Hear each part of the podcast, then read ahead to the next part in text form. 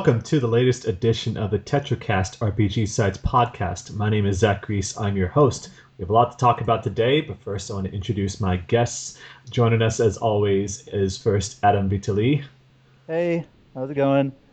Hello, and Josh Torres is also joining us. We live in a post-uncovered world now. Yes, we're all uncovered and feeling very vulnerable. And then finally, to join us to talk about that as well is Aaron Van Dyne. Great. So we'll get to Uncovered Final Fantasy 15, the event, uh, a little bit later. But first off, we've got some games to talk about.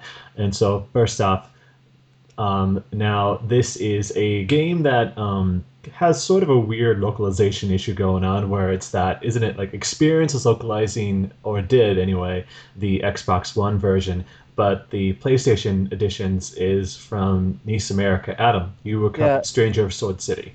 Yeah, so first of all, like the games we're talking about today are all pretty niche stuff that recently came out or is going coming coming out soon.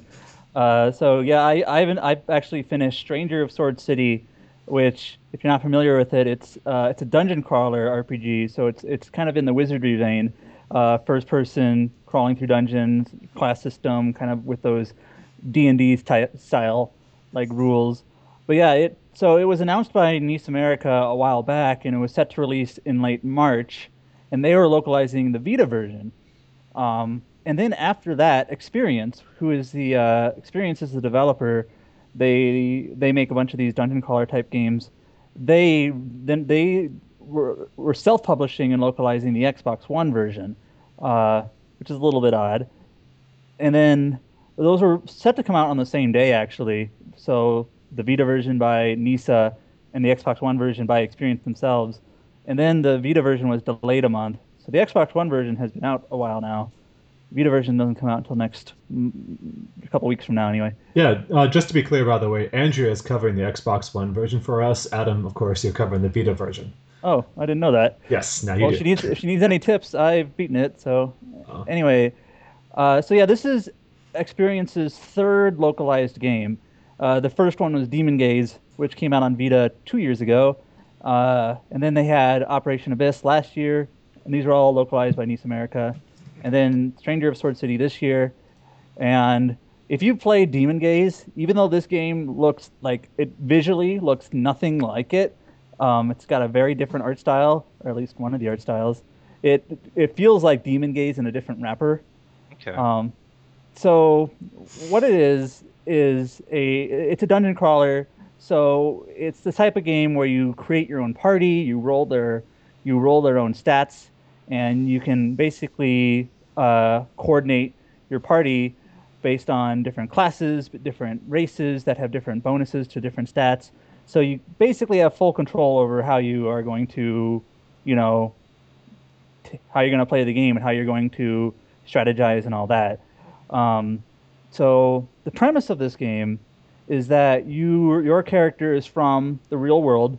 Um, is a normal high schooler, I think, and then you're on a plane, and then some weird phenomenon, explosion, crash thing happens, and then you end up in kind of this alternate world in a mysterious place called Sword City. Um, and this you're not sounds the only. familiar. Mm. Sorry. Hmm. this is I don't know what it sounds familiar to, but uh, and you're not the only one. Um, seems like there's been a number of people that this has happened to, and they call these people strangers. So that's kind of the title, Stranger of Sword City. And Checks out. Bunch of Yep. foreigners is what they are.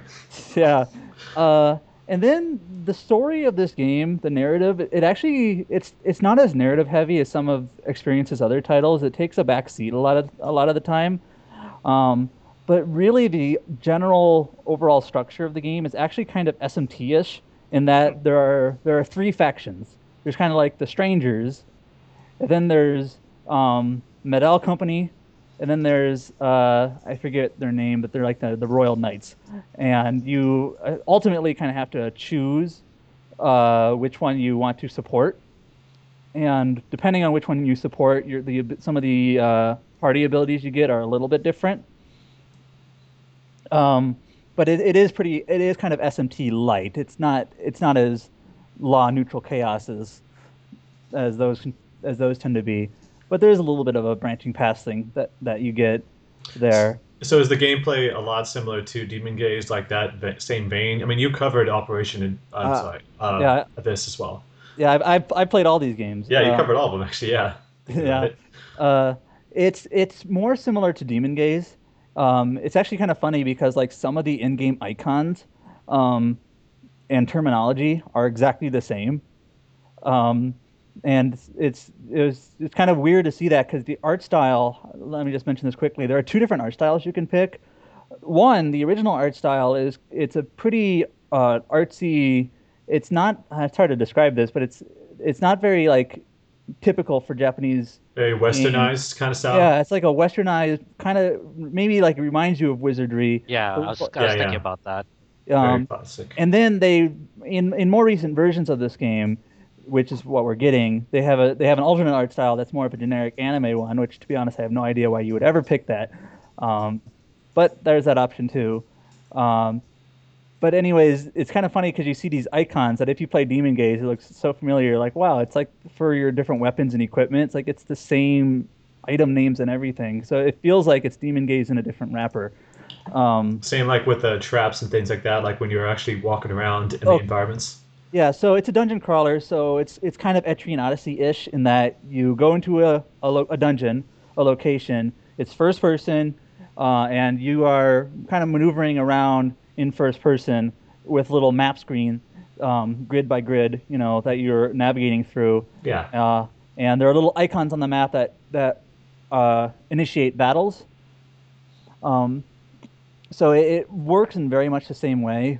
Unlike Etrian Odyssey, there's you don't have like uh, you don't have like FOEs and you don't have you can't like put icons or uh, notes on the map. It's just kind of more more typical than that.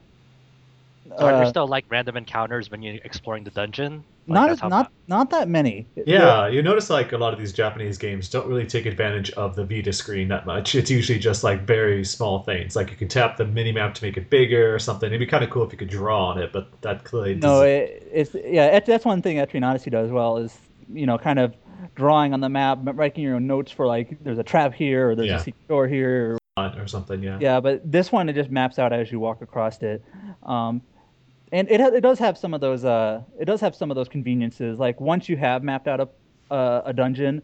If you need to go to a certain room, you can open up the map, click what spot you want to go to, and do like an auto travel, and then your guy like runs uh, with kind of crazy speed to that point in the map automatically. So it, a couple of conveniences like that.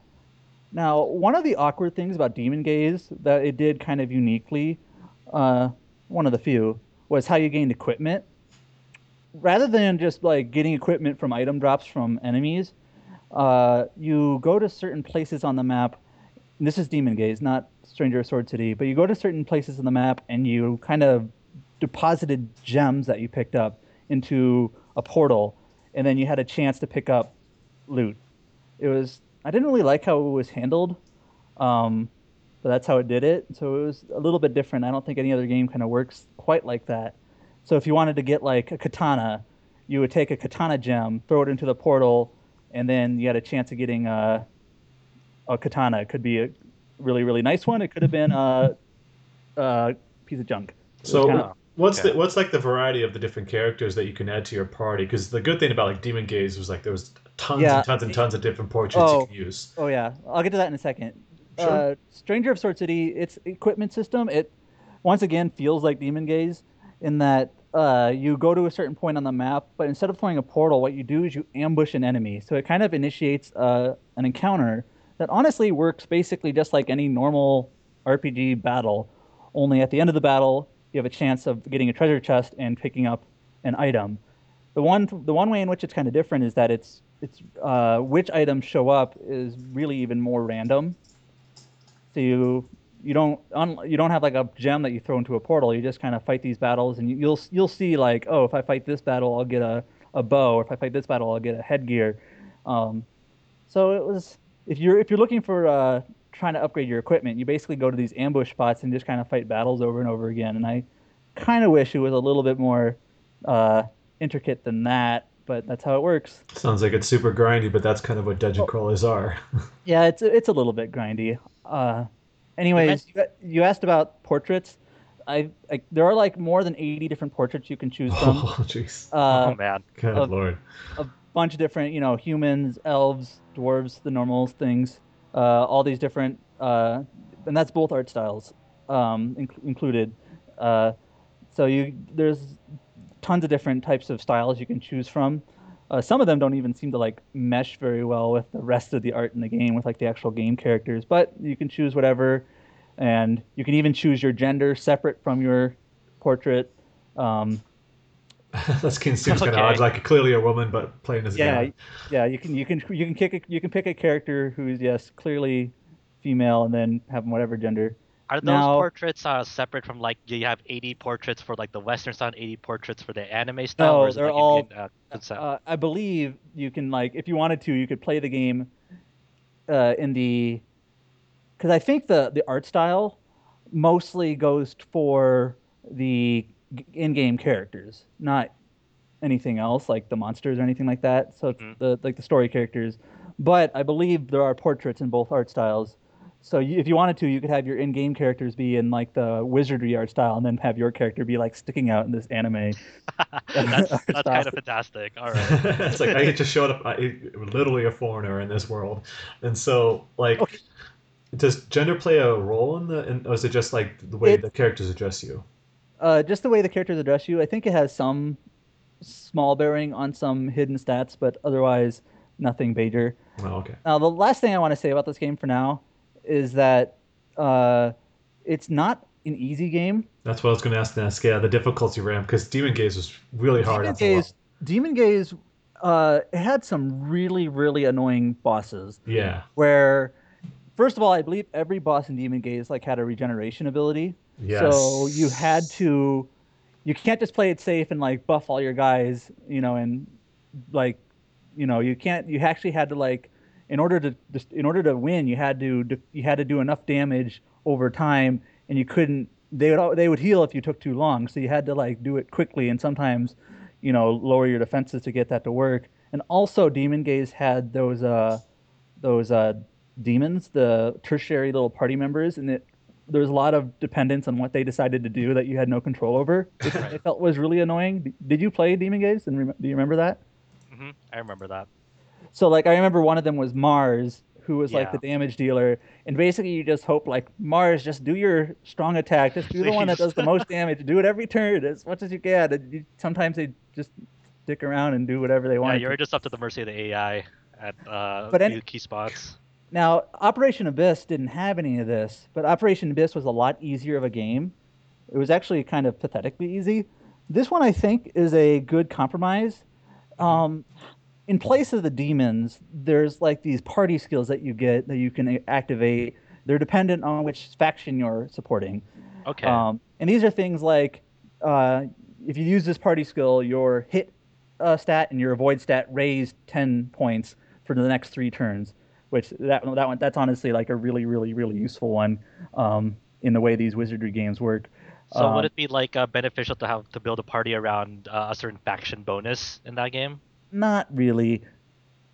Um, well, maybe. Like, for instance, the Metal Company has some bonuses that increase defense. So, like, if you decided not to use like a knight character, maybe uh, you would use these defense bonuses. Like, if you wanted to use those skills all the time, those party skills. But otherwise, it, I don't. It's it's pretty flexible, I guess. Um, but what I was gonna say is that this game is it can get pretty difficult. Certain boss battles uh, are kind of uh, difficulty spikes. Like you might be going through a dungeon having no problems at all, and then at the end of it, you fight a boss and you get totally creamed. Um, and there were a couple of places where uh, I had to like just sit around for a bit and like, okay, I need to just get some new items, get you know level up once or twice, and just kind of battle things in the dungeon, which isn't ideal. Um, Grind. it, it, it kind of yeah, it's kind of a grind. Um, That's a dungeon crawler though. That's kind Well, of the fun kind of of it the, too. That's kind of the point. Is you're, Yeah. you're supposed to be looting and getting better equipment and things like that. So if you just like go from beginning to end uh, without stopping, it's it's you know you're you're not going to be equipped to take on some of these guys. So I did appreciate that. But however, the penalty for a character losing uh, all their HP in this game is kind of crazy high. Wow. So wh- how it works is if a character dies, um, okay, I'll I'll just state this as simply as I can. I think so. A, a character can have like three life points, so they have one, two, or three life points, and if they die, they'll lose one of them. If they die again, if they die again, they'll lose the second one, and if they die a third time, they are they vanish and they're gone forever. It's permanent. Permanent. Oh. Oh, Um, and it some some characters don't have three; they might have only two, or maybe even only one life point maximum. It depends on their age. Uh, oh, okay, interesting.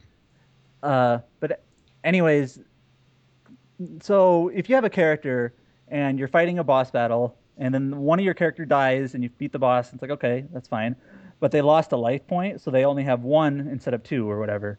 Uh, in order to get that life point back, you either have to pay an exorbitant amount of money Let's go figure. Always like, good. It's it's literally like eighty percent of your cash, or Oh. you have to you have to have them like sit out for a while. Um, you take them out of your party, That's and tough ha- towards the end of the game, I bet. yeah, especially when you have like you're, you have a party of six, and if you have take a if you take a character out, you know you you, or you usually have you know six party members that are that coordinated well that you've taken time to equip and they they work well together. You, the last thing you want to do is take one out for like twenty or thirty battles. Right. So Oh. what I ended up doing was like, if I ever got to the point where a character died, I just reset. Like I don't want to deal with this stupid penalty. I just I'll just try again. it, it, was it, it was it, it just the Save penalty was- scumming. I was gonna say, like, couldn't you do something where it's like you had to put up with that, but then you go to like a low level dungeon and then just spend time there or something? Uh, you could, I guess. Yeah, that's the only But- way I can think of to avoid that and still but- continue on. It, it just the, the the the idea of taking a party member out to like have them rest to get their life point back and having to like like slide in like a a newbie character or whatever that you made. Uh, like not only just the the mostly just the time that would take. Like I'll just reset and try the boss battle again. Uh, now I guess I should mention you can't save like in the dungeons. You can only save outside of them. Oh, that's the worst. I need dungeon crawlers that save anytime I want them to. uh, and you get kind of like most of these dungeon crawlers, you do get shortcuts and warp points and things like that. Um, I think I've talked about this game long enough, probably. But the last thing I'll say, I mentioned earlier how this story kind of takes a back seat uh, for most of the game. What your main goal is during this game is that you're fighting, you're you're search you're searching these various dungeons and you're- and you're looking for these kind of like semi-boss demons. Um, they're called uh, lineage demons. They're actually very similar to the variants in Operation Abyss, and D- Demon Gaze probably had something similar as well. Yeah, think So he it- did. they do. Yeah, yeah. So you kind of just are n- navigating through these dungeons, looking for these lineage bosses. Um, so there's there's a lot of like what are effectively boss fights in the game, um, and then once you kind of collected enough of these, then you can kind of do like the next story segment uh, and things like that. But the, while there are uh, you know a handful of cutscenes throughout the game, well, not really cutscenes, like dialogue scenes. Um, most of the time, it's kind of navigating and looking for these bosses to kill. So the dungeon They're crawler. mul- Are there multiple endings? Yes, there are three different endings depending on which faction you took. Faction. Okay. I only got I got the neutral ending, which is the ending where you. Uh, It's the best It- ending in any any game. Well, I mean, like- system. I I think that's kind of the obvious one. Like you can either uh, join up with the other strangers, or you can join up with these other factions. And like, Mhm. well, I'll, I'll, I think the stranger is kind of like your own kind who are in the same predicament as your character. I don't know. That felt like the one to go for it. Mm-hmm. I don't know how the other endings are. All right, so that's Stranger of Sword City. Adam, you're gonna have a review up for that soon. Yep. All right, great. Okay, so um, that is out. That's already out, so you guys can pick it up on the Vita and the Xbox Uh, One. I well, don't think I said, you said two weeks, right? I don't think it comes out for for Vita until like the end of April. It was delayed.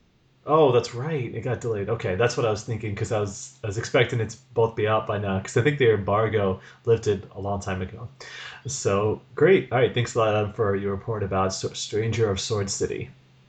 Now, Josh, um, I Yep. got to check out a little bit of this with you uh, not too long ago. You've been playing Nights of Azure, the new Gust game that is an original. That is IP. not an Atelier game. Yes. Try to wrap your mind ahead around that for a second. Yes, Sony like familiarity is the awesome soundtrack, but um, it's an action RPG that Yeah. is not too far removed from games like folklore. I know I, I, I kind of it's not quite like that It's game. not, it's not really like it. folklore. It's more it's more like if you remember that PS2 uh, action game Chaos Legion. It's it's kind of reminiscent Yes. of that. Chaos Legion. Everyone wants to remember Chaos Legion.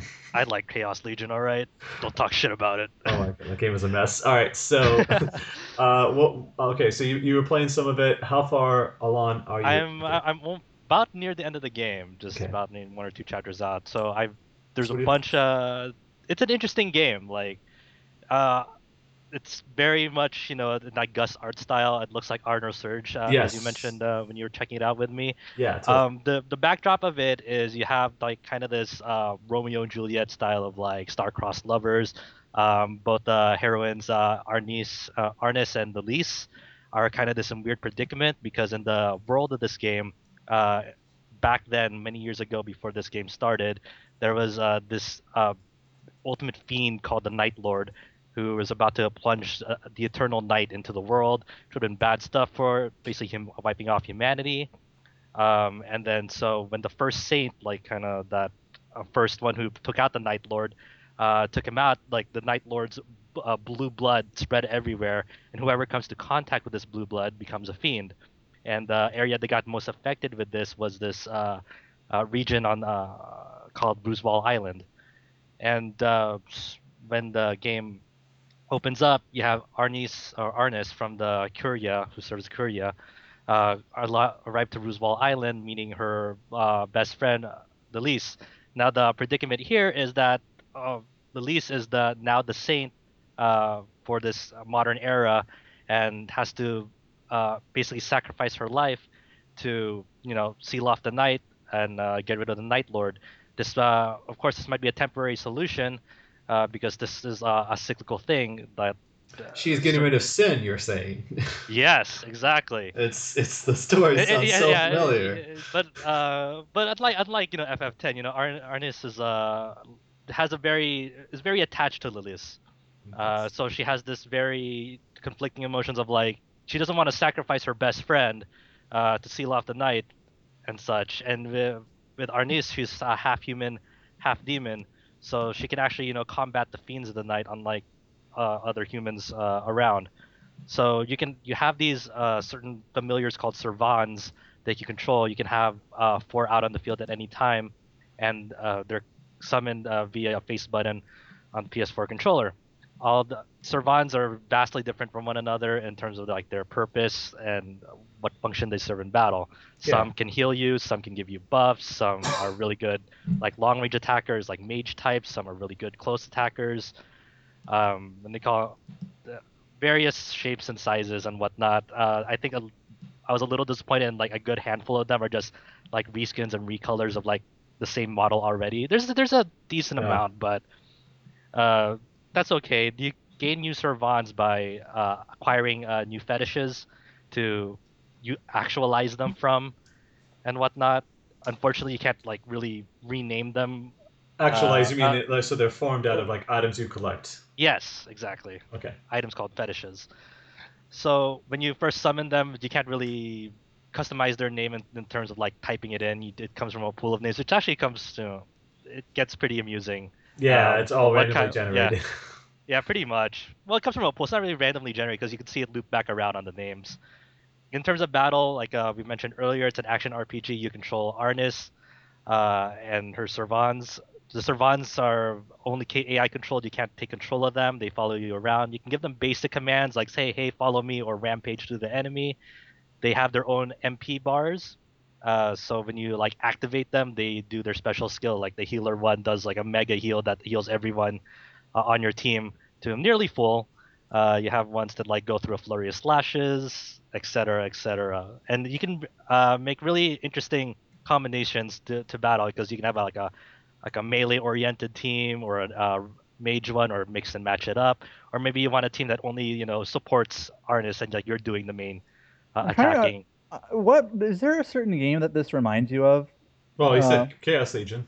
Oh, uh, it's reminding me. It's this. This is sounding really familiar to some other game I've played, and it's not Chaos Legion in terms of like uh, having these auto, these you know self-controlling you know minions and how Oh, how they well, and how they and how they and, and how they behave, you know, and how and how you have to kind of coordinate like which ones are out at, at certain times in order to like like keep yourself healed, or maybe you might have a different set of four if you're trying to do more damage or whatever.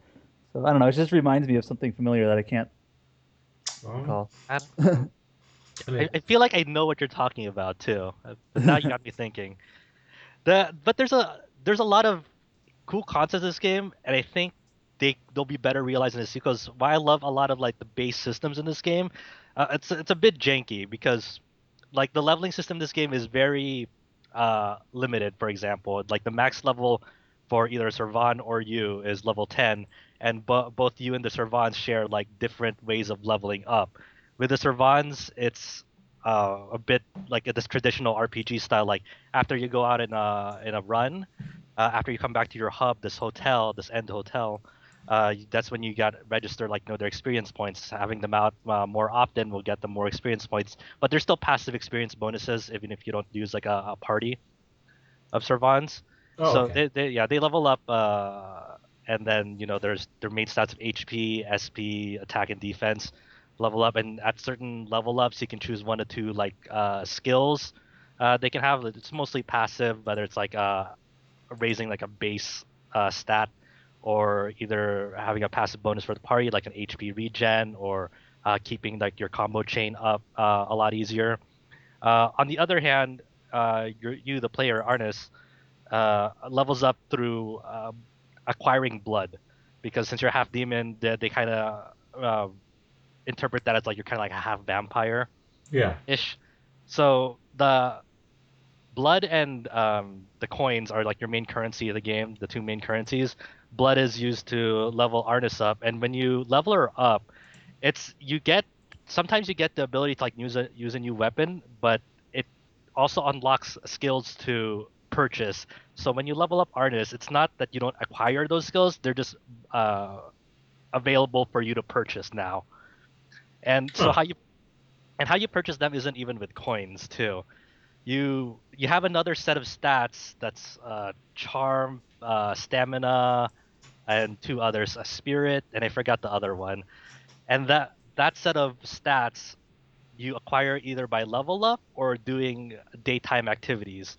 And the real bummer for this is that those daytime activities are only just they they automatically get done after you go for a night run. You don't actually go out into the world and see what the world looks like and during the daytime. You're always out you only see the world uh, during nighttime. The only time you get to see it during the day is like these little artwork portraits that uh, shows what you were doing at that daytime activity. So that's kind of a little bit of a bummer that's always during nighttime. You don't get to actually see what the the world is actually like what kind of people live on this island what do they think about this whole thing and whatnot. The only npcs you really interact with are in the hotel uh, which is about maybe a grand total of three maybe four. There's four, yeah, because you got the two guys and the bartender and then her. yeah and her and then you have the cat also that's kind of Oh, more kind important to, more important to the plot than one might expect Yeah, I imagine. like cats Yeah. are usually in, in JRPGs. So, um, with that game, then, so it's it has has the gameplay changed as much over time, or is it kind of the same thing over and over again until like towards the end of the game? Like the bo- the boss battles in it are kind of interesting in terms of like what their moveset are, their animations, but it, it's still the same kind of tactic that I, I'm fine. There there is like some boss battles that have unique quirks in them uh, that kind of map their attacks like an area wide attack, and you see like this straight line saying, "Hey, it'll come swoop through here," or they'll summon like uh, hurt zones like uh, reminiscent of MMOs, like don't go in these zones, they're gonna freaking wreck you if you're in these zones Yeah.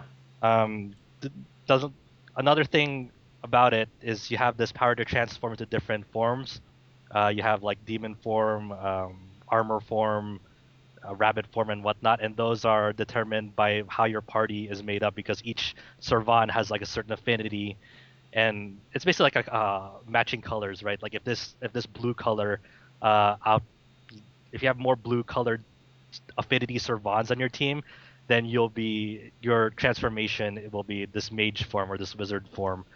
Uh, so you don't really have uh, free control over what form you want to take up, even if that form might be more useful for this situation. The, the the nice thing about this though is you can have like you can unlock deck parties uh, for Servants. So you can actually have a like four parties out with you, but you only have four Servants. So you can have up to 16 Servants out with you, but only four su- summoned at any other given time. So rather than parties. yeah, so rather than like just individually controlling them, if you have like a certain setup for a certain situation, you can kind of just pick that Mhm. deck. Yeah, yeah. The and the AI is uh, competent enough. Uh, though pathfind, there are some pathfinding issues. You'll see them Run into the walls. Yeah, and you see them jittering. It's like, oh man. Attack this barrier. Stop running into the wall. Oh, overall, I think I think Gust has a solid foundation for like what they want their action RPGs to be. I, I want them to see it more fully realized. I'm almost to that end of the game, so maybe something changes up. I know there's multiple endings depending on you know your relationship with Lilysse and uh, where ex- exactly you want this uh, these star-crossed lovers to go. Uh, but oh, I think it's a it's a cool concept that they have on their hands, and I really hope that they they get the courage to you know go make another one of these and really open it up a bit more. All right, great. All right, thanks a lot, Josh, for your report on Nights of Azure. Of course, we'll hear more about that soon in an article. But um, that game's out now uh, in all ter- in all territories, and so check it out when you can. Uh, thanks a lot. All right, and so before we move on to the next game, I forgot to mention uh, Simon Chun has joined us on the podcast, and so thanks for joining us, uh, Simon. Hey Zach. Hey, how's it going? Apologies for not mentioning you before. You were actually in here before the Nights of Azure uh, coverage, It's fine. but I like listening. Yeah. Listening is a great skill. Uh, my friends tell me I should work on my listening more if I ever want to find a girlfriend. So. oh, so, that's yeah, Good. Sup- that's super important. yeah, it's actually Yep. good. Um, all good. It's always good to listen to others when they're trying to talk. All right, so uh, finally, I don't want to spend too much time on this, but I wanted to talk about a certain game that I've been playing quite a bit of. I spent all yesterday playing. So we have a game called Trillion God of Destruction. Now, this is, of course, a Compile Heart game. That's a little bit different than the games that they're used to making. Uh, it's sort of a turn-based dungeon crawler, and so what that means is kind of like Brandish or Etrian Odyssey or anything like that, kind of like Stranger of Sword City. Every time you make a move, the enemy makes a move, and so you're in. Um, there's different kinds of uh, encounters that you face, though. There's one where it's that you're going to this place called Valley of Swords, which is kind of just an easy place to get stat bonuses and items and things like that, and that's straight up turn-based dungeon crawler.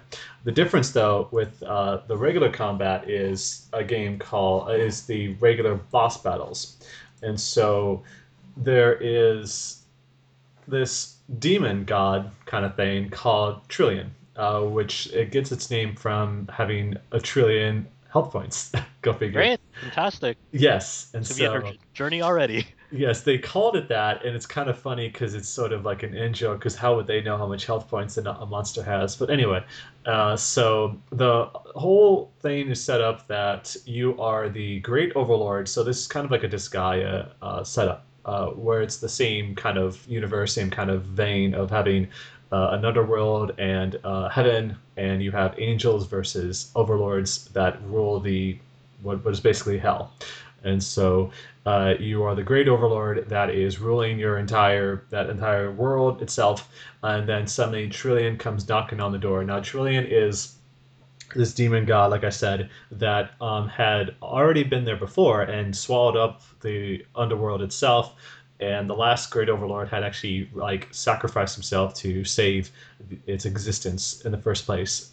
Uh, I won't go into spoilers about all that, but uh, basically now the great overlord you uh, as the player uh, get easily defeated. A lot of your troops get destroyed uh, very easily and so now you're kind of stuck in this sort of patched together body thanks to this other girl uh, Faust who's kind of like a, a, a doctor slash you know or kind of like a mad doctor a crazy crazy doctor who um, has her own reasons for wanting to save you so you can defeat trillion so that she gets your soul and uh, the power that comes with it and so with that there's This these- sounds complicated. Sounds Yeah. sounds seems legit. yeah, so now you have six girls that are all overlords. So you have the great overlord, kind of the emperor, and then you have the regular overlords, these six different girls that are the daughters, or your um, they're kind of a mix of uh, nieces, cousins, and a sister. So they're all kind of different types of like relation to the great overlord.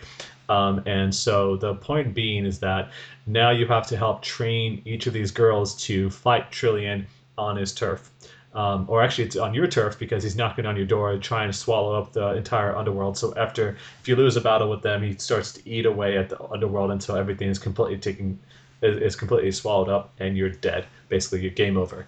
Um, so this is kind of a game that epitomizes grinding in that you have a number of cycles and a number of days. So you have like uh, let's say five cycles of seven days that you have to get through uh, to level up your character, b- boost their stats, uh, and basically prepare yourself for when you have to finally fight Trillion itself. Can I And- can I butt in real quick?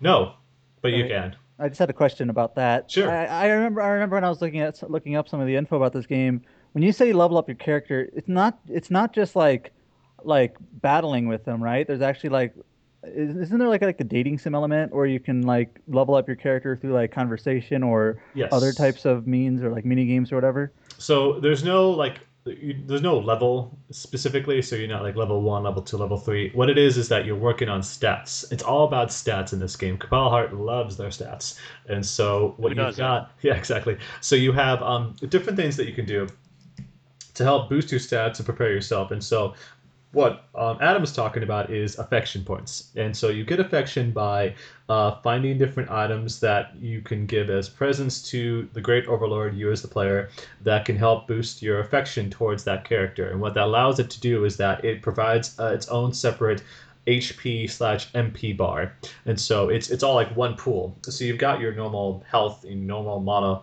mana that you can use, but then below all that on the battle screen is this big old pool that can grow if you raise your affection points. Different items, of course, provide different affection amount of affection to the character. So you get like a very special item, you get like a thousand. Well, actually, it works in exponentially larger numbers, so it's like a million more health points or uh, a million more uh, mana. So it's it's all feeds from the same exact pool, and so it's really good to have that as sort of uh, your barrier before it starts to eat away at your regular health and so, and so forth. And so there's ways you can just talk to the Great Overlord, you know, just have a conversation. But the items themselves that you can earn by uh, using kind of a it's kind of a gacha system of, of rolling uh, like a um, I'm blanking on the word right now. It's it's like a uh, like a tour machine, like a capsule machine. Actually, it's kind of like that. Actually, uh, you can unlock different items by using tokens that you earn just from training and all that stuff. So um, once again, you train your character, and there's different sort of um, stats that you uh, can accumulate. Uh, so you have like different things like aura, mana, spell, reflex, charm, and I think taste. And so that, that doesn't really matter what those things mean. It really just means that um, in order to increase your attack or your- defense, it needs something from each of these different um, things I just mentioned. These six different uh, uh, categories. And so, like an attack, you in order to raise your attack uh, stat, you need to have a little bit of um, aura. You need to have some charm and some taste. Uh, There's no real deep meaning to that. I think it's just the kind of an arbitrary thing. Uh, so once again, you're working in huge different numbers. So like by the time you're facing Trillion, you might have like uh, 200 million health, uh, 500 attack, 600 defense, you know, a ton of speed, all that stuff. And so that's kind of what you're doing for a long period of time is just building and building and building new characters. So if you don't like grinding, you might not like this game, but that's kind of what it's like. Now, one thing I was curious about, like, you spend this time training up, like you, you I, I assume you kind of like pick one of the overlords to train up. Yes, uh, Or- at the beginning of the game, you can choose between three different overlords, but, but you got to prepare yourself to die because you're going to die. well, That's yeah, that, that's, that's what I was gonna ask. Like, you you pick one, you train them up a bit, you fight Trillion, and then you're you're basically expected to lose the first time, and then you kind of have to like do it again with one of the other overlords. Yeah, so actually, you could beat the game with the first Overlord if you prepare yourself correctly. I've seen people do it. I know someone who did it, and I was surprised. Okay. And I basically asked him for a lot of advice, and so I'm going to go back and try it myself. But um, yeah, so you're supposed to be kind of chipping away at Trillion, and so what happens is that there's well, I'm not going to spoil it, but once again, um, there you have to kind of work on wearing down Trillion to sort of get him to a point that if you do get defeated, um, you, you're trying to hope that he does the least amount of damage to the underworld because there's different like layers to the underworld that he kind of eats his way through, um, different sections, things like that. It's not like you're immediately game over if you lose the first time. And what you can do is that you can actually send your overlord to battle with Trillion, um, but you could uh, run away. And by running away, you actually give yourself a couple more cycles to build up your character again, and that's actually recommended, um, even if you're trying to beat it the very first time. But normally, what happens is that you're going to lose your first three characters, your first three girls that um, are the overlords, and then it's game over. But there's a new game plus, and then you the stats carry over and all that. Uh, all that you lose really from doing that is the equipment that the girl was wearing, um, the items that they had equipped on them, because you actually have like it's kind of like a Monster Hunter game where you send like a certain number of items with them off to battle, and so if they die, they lose all the what's on their person. Um, so you lose the three girls, everything carries over to the next three, and chances are you'll you'll win with the next set of girls. Now I'm on my third girl, um, and I've gotten to wear down Trillion to a significant amount that now I'm still alive, but I need to face. Um, uh, a harder, much harder version of that same boss. So it's it's it's it's kind of like that JRPG. You know, there's different forms, and so you got to kind of fight for yourself. But along and, the way, and the and the final, uh, like as the boss gets weaker, the boss the boss as the as the boss's health gets lower, he gets stronger and more.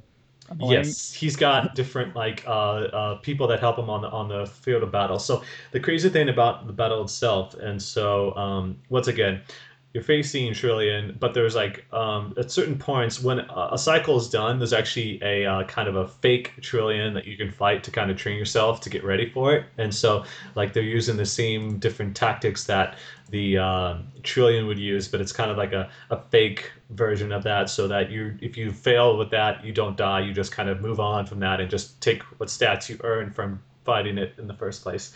So um, on the field of battle, you start on different ends of this giant lawn field on this uh, kind of this arena kind of thing. And so Trillion's on one side, and you're on the completely opposite. So you have to kind of make your way down this lane to fight it. And along the way, um, Trillion could be summoning uh, monsters, uh, traps, all kinds of different things. And so you kind of have to kind of zigzag your way to get out of the way of these different monsters being summoned. And if you do defeat a monster, a minion kind of, uh, you get an extra turn. And so you kind of, it's this huge strategic thing about learning to uh, uh, take advantage of these monsters and, and build uh, extra turns so you can get there a lot quicker. And so there's like different ways you can do this. What I learned to do is that um, if there's certain spells that you can use that can make your character leap uh, extra spaces. And so what I was doing is that I built up my mana and my other stats to a point where I'm barely moving like a single step. I'm leaping like three or four spaces ahead and ahead, wow. and that actually helps um, avoid the extra turns because the spaces themselves, when the monster's about to attack or the or trillion, uh, there's a square that appears on the floor. It can be like one square. It can be like a billion squares that fill up an entire section of the of the of the lane that you're in. It can go from white to yellow to orange to red, and after red, of course, that's when he unleashes his area of attack spell. So, so basically, by building up this kind of mobility of your characters, you can avoid these more easily. Yeah, exactly. And so there's weak spots to the enemy. There's different spells that you can lock, skills you can lock that um, help you deal. Like uh, there's like one called ambush that means that if you attack an enemy from behind, it's a guaranteed critical hit. And then you can also build up your critical hit uh, damage. So I've got it up to a point where now I'm dealing. Every time I get behind Trillion and attack its tail, I'm dealing like 5 billion, 10 billion, 15 billion, 20 billion points of damage. And we're talking about a trillion health points, so oh. it's it's it's not a whole lot in the grand scheme of things. Yeah, but you're really working on it. So um, yeah, like the last boss I faced when I, because there's different ways you go to a blacksmith and like um, add like these different uh, special accessories kind of thing that you can earn through the Valley of Swords uh, arena that I mentioned earlier uh, to sort of uh, um, augment your stats. So like you boost your attack by 100 or your speed by 100 or all your stats go by 50 or 100 um, all at once, that kind of thing. And so you got to really pay attention to what you're doing. It's all about time management. It's even worse than say like an Atelier game because you have to make sure that every single day matters, and you got to be making a ton of saves because if you screw up once, you could screw up your entire run, and then you're oh, man. Yeah, that's that's the kind of the more um, uh, aggravating thing. But at That the same brutal. time, that it's brutal, but also the game can be depressing because you're like you you after a while like there's certain characters that you might This get, already like, sounds depressing. yeah, like you get co- kind of well, like some characters you like you get kind of annoyed by at the start, but then you Uh-huh. become really attached to them because they have like their own motives, their own like um, meaning behind. Because the whole point, Great Overlord, what he said was that if you get one of you wins, you get to become the next Great Overlord, and so they have their own like meaning behind that, and they have like these different relationships with the Great Overlord. Like there's one girl, the one that I'm using right now, who has this romantic relationship with the Great Overlord, and she's kind of been hiding in it for a while. It's typical kind of anime thing, you know. It's like I, I, I don't want to say it out loud, but uh, I I'm madly in love with you, um, and so towards the end, the characters become closer and closer, and, And then, then you and then you're gonna send her off and she'll die. exactly that's the kind of thing is that you're sent you're sending her off to what is very likely to be her death, and then um, if she does die, she has like a last stand, and it becomes kind of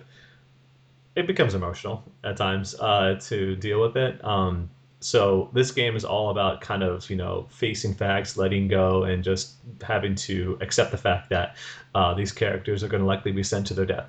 And that's kind of what I got from the Japanese version from people who played it was saying like you know this was kind of a tough thing to get through because it can become very uh, uh, you know, it can, it can dent you uh, in a real way. But at the same time, um, like I mentioned before, someone was able to get it on the first Overlord. So I want to bring back one of my favorite characters that ended up being the first one that got killed, and I didn't realize it at the time. I was like, oh crap, no.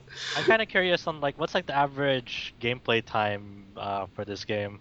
So I spent an entire day playing this, say like yesterday, um, and I already got through to the third character by that time. So you're talking about maybe if you if you like do your cards right and like focus on grinding and not uh you know no wasted time like reloading and all that stuff. There's no like unfortunately there's no like soft resets. You're having to like quit the title and then reload the save. You can't just save and load which is kind of a pain in the ass. Yeah. but um um if you focus on it it's maybe like 15 20 hours if you do a great job at it. If you're not that good there's like i said six characters to get through so there's a ton of replayability even if it's kind of the same thing over and over um, like i said it's like it's there's barely any difference between the character uh, between what you have to do to grind but each character has their own inherent special skills that are character specific. Like one person who attacks twice uh, in, in a row when they when they do.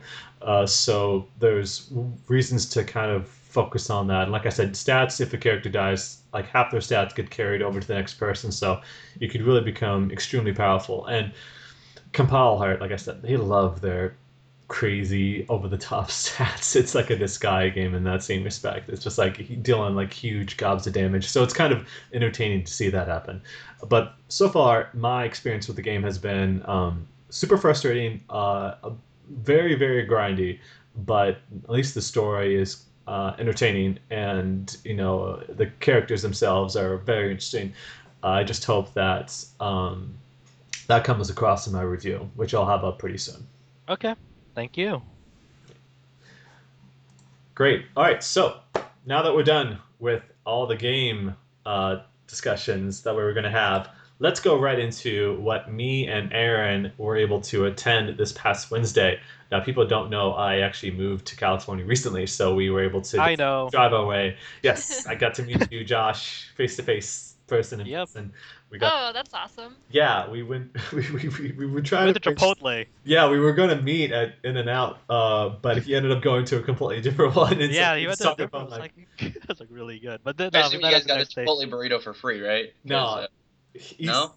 no, Probably. it's it's it's funny because like he said to go to an In and Out that was really close by, and there was one like two miles away, and he said he went to one that was like six miles away, and he said, "Where are you at? I thought you were walking." Uh, no, okay, so I texted him like like the street address, the in and out, right? And then so when it was didn't time, it's like he's like uh, he's like I'm gonna go walk. I'm like, like you're gonna go walk? He's like, yeah, I, I went like uh, I read I walked like 12 miles today. I'm like, okay, man. I'm so- pretty sure. I'm pretty. Sure, uh, it was t- it was 12 miles after I did that walk, but I don't think you sent me the address. I think you just said City of Industry or something like that. That's all I got. I don't know. We at least we got it right with Chipotle though. We met up. I hit his house, got to see Nights of Azure and all that stuff. So, Um, Azure. I'm probably mispronouncing that game every time. But uh, me and Aaron, Aaron, you flew in uh, Wednesday morning, which is kind of crazy. Uh, yeah. They really did not time this event that well. I don't think it's not. No, like not only was it during the week, but it was also like right at the start of spring break for a lot of people, so it was just awful. Yeah, a lot of traffic. Thanks, and- Well, I don't know if it's like they did it before their fiscal year was over, so that they can get their investors something to talk about. But it was super Yeah. annoying. It's like, come Here we are talking about it. yeah, April first was a Saturday. I mean, that's that still would have been fine. But anyway, so And then, and then of course, like everything leaked the days before. not the day Not- before. Not, not everything, morning. but a lot Well, of stuff. It was that morning. It was GameSpot decided to uh, leak the release date. It wasn't even everything. It was just the release date, but that was enough. Uh, there was a couple other things. I think the. the I think I saw. I leaked. think I saw Platinum like. demo, yeah, the well, Chinese. I, th- I think uh, I saw a mention of like the Kingsglaive movie before it was. Oh yeah, too. that leaked. Yeah, it was, like, that 30 minutes actually leaked months ago. The Yeah. movie did. Uh, That's the movie, but the and the and the there was a Chinese ad or something like that about the platinum demo, got knocked Noctis stuff. Yeah. So that was a pain in the And ass. But The trailer for Kingsglaive itself got leaked like 30 minutes before they Yeah. showed it on presentation. Uh, Yeah. that, that was Uh, funny. I was like, oh, what the fuck? they spent all that Leaks money. during the event. They spent all that money just for the kind of funny. Oh bits. man, I didn't know that leak. That's kind of funny. Yeah, I for obviously. surprised. So, like, while we're on the topic of Kingsglaive, I was actually sort of surprised that they decided not to keep the same voice actors for the movie in comparison to the games. Too much money. Too much money, that's- Colin. It's That's a weird decision but for it me. is a yeah, it is a weird decision. I imagine the Japanese version's the same, but Yeah, 90 minute movie versus like a 40, 40 hour Look, game. look man, there, there's a lot of weird decisions with this game. So Yeah. Well, I mean, just, it's just like piling I onto it. understand. I understand. Like Sean Bean is like probably balls expensive. Like same with Balls the other two expensive. actors. and actors. These Aaron are really. Paul's high- expensive too, you know. I know. I'm, I'm just saying these are extremely high profile people in the world. Like Laura people Hetty. recognize Sean Bean. Like people recognize these people. like well, I think the reason that they got those people is because they want to they Marketing? want people to right exactly marketing Yeah, and well, they, yeah. they want Western people to see those big names and go out and see the movie because they probably spent a lot of money on it. They Yeah, really need this to be looks cool. profitable, okay?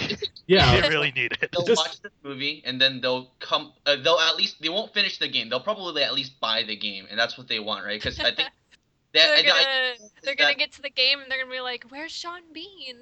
yeah, like, essentially, Who right? Who are these four kids? What in it, the right? world? What is it? died- might have died in the movie. I don't fucking know, but So who's who's Uh, who's the voice of uh, Regis? Is it actually just like the guy who does the likeness? Nobody, nobody knows. know. Oh, they all, haven't all- all we know is those uh, voice actors they confirmed the movie. They already came out and said that they're not going to be in the game. That's Yeah, all we that's- know. that's all. exactly. So I understand why they're using it because the, the idea is I think I think Square knows that they sort of maximize a lot of their their core fan base. So there's only a limited amount of sales to be made there, but there's a lot of market share uh, in terms of like trying to get the general populace. And the, right now the hot thing in the general populace is even though Breaking Bad has, end, has ended war for a while. Um, you know the actor Hot from Chris n- is still very high profile. Same thing for Game of Thrones. That's really hot right now just the idea that they're in it will get people interested. I. I understand that mindset, but that's not gonna help them. Still, I don't. I don't think the money invested might not make the return that they're looking for. The guy from Need for Speed and the T-Mobile commercials is going to show up in your Final Fantasy movie. Dude, he was he was more infamous for Breaking Bad. I know, was- I know. So, kind of walking through the event itself, I mean, we showed up. It was at the Shrine Auditorium, which is the same place that EA holds their conference each year at E3. And so, um, it took a while to get there, but when we finally did, uh, we got ushered into the VIP area, which is kind of just on in the back room, and then we were on the show floor itself. And then it was hosted by Greg and Tim, is it? Uh, from the Kind of Funny. Uh, yeah. Oh, that was unbearable. That was- I, I, I was expecting a lot worse. That was I my actually don't think the people themselves are unbearable, but that script was just like.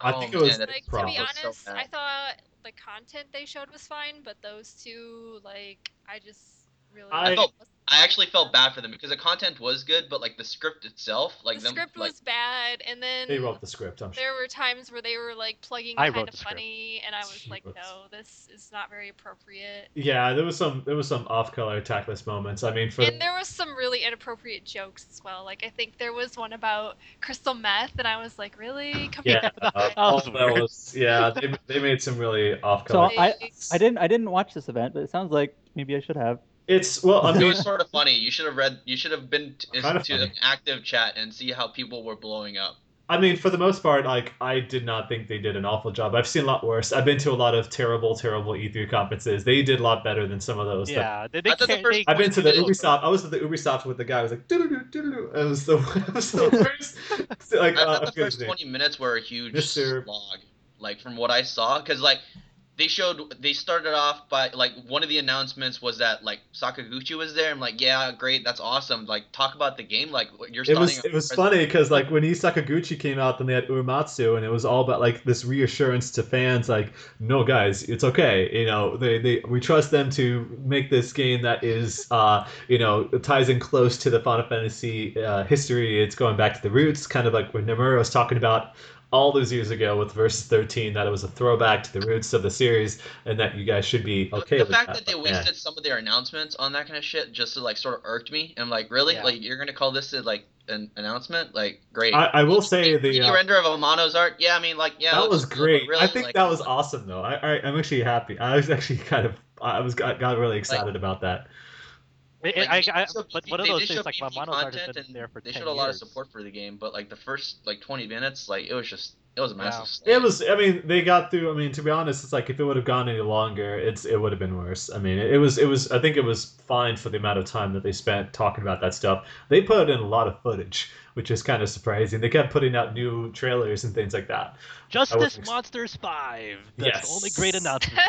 What Oh, that, God. What's that game supposed to be like? Is that like uh? Monster Strike. It Monster it's looks a like Monster pinball Strike. game. It's a pinball game. It looks terrible. As soon Also, they cut to the footage of that, I'm like, I was if I want to play a this- pinball game with I like a, a Final a franchise tied to it, I would I would play Metroid. Print, it Metroid looked like a pinball game at first. and I was like, oh, there's a pinball game. What But a they actually, Final put, they actually Fantasy- put into the footage. I was like, holy shit, they put a MOBA game in this thing. I want Oh like my god. an authentic pinball Final Fantasy pinball game would have been fantastic. I would have been Oh, super. yeah, that would have been pretty cool. I, th- I think that would have been better. I Like, was so when I uh one of the things that stood out to me, I thought I had a really averse reaction to the theme song of the game. I thought it was. I thought it was awesome. Like, by I- me by Well, Florence and the thought it Machine. was Like I mean, the song itself Yeah. is well done, but I don't Yeah. feel like it really fits. I don't think it fits. I think it totally fits. I think that's that's kind of if you listen to the lyrics, I think it totally fits. Well, I mean, yes, the supposed to be. lyrics fit, but you know, Final Fantasy is always known for creating these original vocal songs, and Yes. Like my hands. to no, oh god. even the Japanese version of 13 had its own original song. this is uh, true. Yeah, that song was great actually. I, I liked that song. It was very good. It- I mean, I I I, pl- I expect Shimomura to deliver on an amazing soundtrack, and so having just the theme song itself be a cover of "Stand by Me" by Florence the Machine, uh, or just Florence from Florence the Machine, um, I'm totally fine with that. I mean, after I, I at first I was like, this is kind of silly, you know. I, I wasn't I I wasn't the music sitting in the audience listening. I was like, "Ah, I don't know about this, but like after a while, I, I came to accept it, and I actually think that is a it's a really good song. I will say the music from what I heard from the, the the numerous clips that they showed that night, the music was phenomenal. Like Yeah, Totally, they were playing that yeah, throughout which the night. which is the other reason why it's so weird that they went out and picked a cover of a really old song that's already been in a Mhm. ton of movies. It's like they have this amazing composer Yoko Shimomura. Why who not hasn't lost get touch her? at all. It's to appeal to a broader Why base. not get her to do something? It's it's appealing to a broader base. That's that's kind of what- yeah, that's exactly the reason, and that's actually why I don't like it. Yeah, I mean, if you're talking about the principle of it, I can totally understand that. I just think like the song itself, because like how many times are you gonna hear that song? Probably barely ever. I'm sure At the very be end in, of the game. Even in- Well, even in the marketing, yeah, but like even 13, like we talked about, uh, the the cover. Uh, I'm sorry, the song from. Uh, they My hands was only played in the ending cutscene. Yeah, it It was is my hands. That was it. Yeah, Only- it That was your- that was your last was impression all of the it. marketing though. But the rest of- Actually, that game I only actually played the Japanese version, so I got but- to. 13 2 had a much better theme song. They actually made an English and Japanese version of like uh My World or something like that, like The World or something. Well, yes and no. remember. Like it was the same like theme as as far as like the written music notes, but the Right. words were completely. The words were different. different, but I, I it, it was it was a good song. Like the, the the song with song choice was actually pretty good. Yeah, I mean, like that sort of thing was fine, I thought, but I don't know. But this it one, it just singing- didn't seem like it fit. I don't know if I mean we can judge that, but at the same time, like 13 for all the grief people give it, I think 13's the whole series has, has a great music, and so I'm, I'm okay with dealing. Yeah. I liked I like 13's soundtrack 13's a lot. the original 13 13's. OST was good. Like the 13 13 13 2's OST is definitely its peak. 13 2's OT OST is amazing. 13 Yeah, is like it- freaking it's, it's great. one of like my top 10 OSTs of last Yeah, generation. Origa is in Pretty it, and rest in with the peace. exception of the Metal Chocobo song. I can do Yeah. without with that one. That's, that's the real exception. That's the thing. And- It's always and- Uh, I, I will say the uh, one of the things that also stood out to me. I- I'm not sure. I I don't know if you Zach or Aaron, you guys noticed it from the actual presentation being there. When they showed the world, uh, what's it called? That world trailer. You're showing the environments off. yeah, Uh, The water looked abysmally bad. I Like, didn't. I, I noticed. That, like I noticed that the water frame graphics. It, would I looked legit. I think the biggest thing I noticed was all the pop in actually. Yeah, it was pop in. like, was frame rate oh, issues, pop but in. Is this just is this game just not done yet, or should I actually be legitimately afraid? Well, It's not. do It's six have- months out. They so have six sense. months left to optimize it. Yeah, that's usually the, the optimization comes at the very end of a the game pop- development I'm- process. so I'm I'm not not talking surprised. about pop-up. I'm just talking about like the sheer horsepower of the of the of the engine being able to show off like actual high res like graph uh, like textures and because from what I saw like like it's not even just pop-ups like obviously frame rate and stuff like that can be changed and that's definitely going to be alleviated when it's on the PC but like the actual quality of the the graphics that's not going to change like, Uh, I mean, honestly, like after a while, I've stopped caring. I mean, Square Enix likes to push the art design agenda, but it's like as long as the story is good, I don't care about the I, game. I would I mean- hold my breath on that sign for sure. Like I, I don't know either. It's Well, other very than- Yeah, sketchy. I mean, honestly, like I said, they still have some time to go. Yeah, they have I don't- six months. That's a long time. I'm not mean- expecting it to run smoothly. On I don't think Final. Fantasy games have ever like like Final Fantasy 13. None of those games looked good like outside of the character models. Well, Like, Sometimes they did. I thought the environments Honestly- looked kind of cool. The CG trailers are great, man. I would argue that Final Left out of the Fantasy 12, 12 was like one of the best looking PS2 games. That's It, it happened to come out in Same 2006. with- same with 10. So it makes 10 for was really good at the time, and then even We back in like the PS1 area uh, era, Final Fantasy 9 is like one of the best looking games on that system. Oh yeah, Yeah. CG and nine is still holds up. Well, not even CG, just like the world, like how everything looks. Seven, eight, nine were all fantastic. Like, I mean, they're all like late gen. I mean, like I said, like 12 came out three months before the PS3 came out. I'm So not saying makes like everyone, sh- everything should look super, like super high res texture, like The Witcher Three. That's that's not what I'm asking for. But like from what I saw, it just looked, it looked very rough. Like Yeah, it didn't look like it comes. It, it doesn't look like a game that comes out mid gen. Simon, It- just imagine this. Imagine how it'll run when you have that car flying around. yes, the airship. They everything. revealed the airship at the end. looks terrible. Like the concept is cool, but the actual look of it didn't look very good. I mean, that was like logic. Okay, okay. that's One, the s- thing. one second. I did not watch this. The airship is the car. Yeah, the, the Yeah. Yes. come out the back of the trunk. It, like, I it's fucking proud, died. Oh, flying. You know what? Y- y- It's like a glider. While we're talking about the car, great product placement. The Audi Yo, the Audi, yeah. I can't even buy it. I, I- was, I, was, I was expecting, I was expecting that like the like in the Xbox con- or the Microsoft conference, where that car just come out of the ceiling. I was waiting for it. I remember one of the earlier press releases talking about like this car is representative of Noctis's relationship with his father. Is it Oh, the, come is on. it the regalia? Is that what it's called? Yeah, Regalia? the regalia. Yeah. So yeah, The car like, did not also look very prob- good. the thing about the car, it's like just judgy.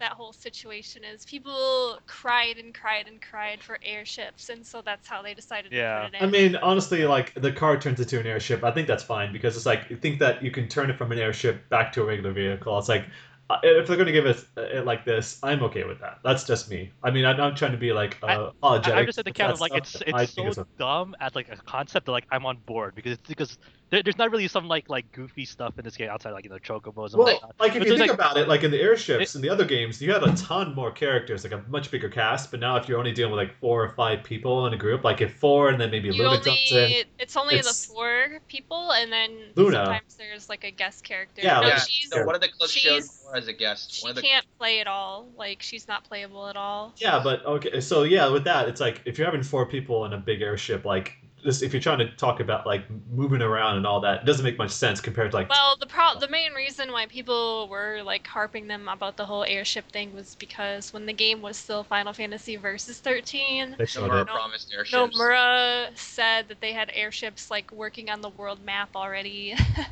Uh, Yeah. So people just kind of like kept echoing that promise. And how much of it was it I- was scrap though? I, I would have much rather they go back to like the FF10 style where you just have waypoints. Uh, I don't Like, I- mind that. it's supposed to be an open world game, so I would To hate. be honest, I You- think the you already whole have that. The cars is really already do that. overrated. Like, I think I think having world maps is kind of. Overrated. I think I, I think it's a little bit overrated. Yeah, it's like people are like, if there's no world map, it's garbage. And it's like, really, the world map? I don't know. I mean, Like, I like, I, when I agree, man, because that we're already getting the cloth map. Come on now. yeah, the game could be special edition. really good, but if it doesn't have that one thing, then they're like, oh, it's horrible. Well, to be honest, like I- they've delivered on pretty much everything people came wanted so far, right?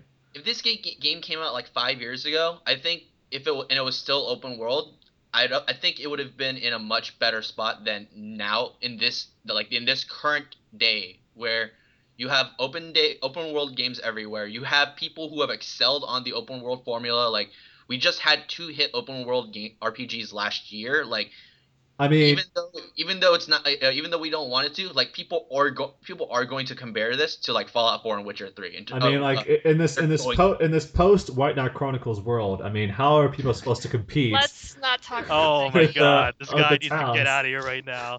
I just remember like back then I was comparing White Knight Chronicles to 13. I was like, hey, le- level Uh. five made these.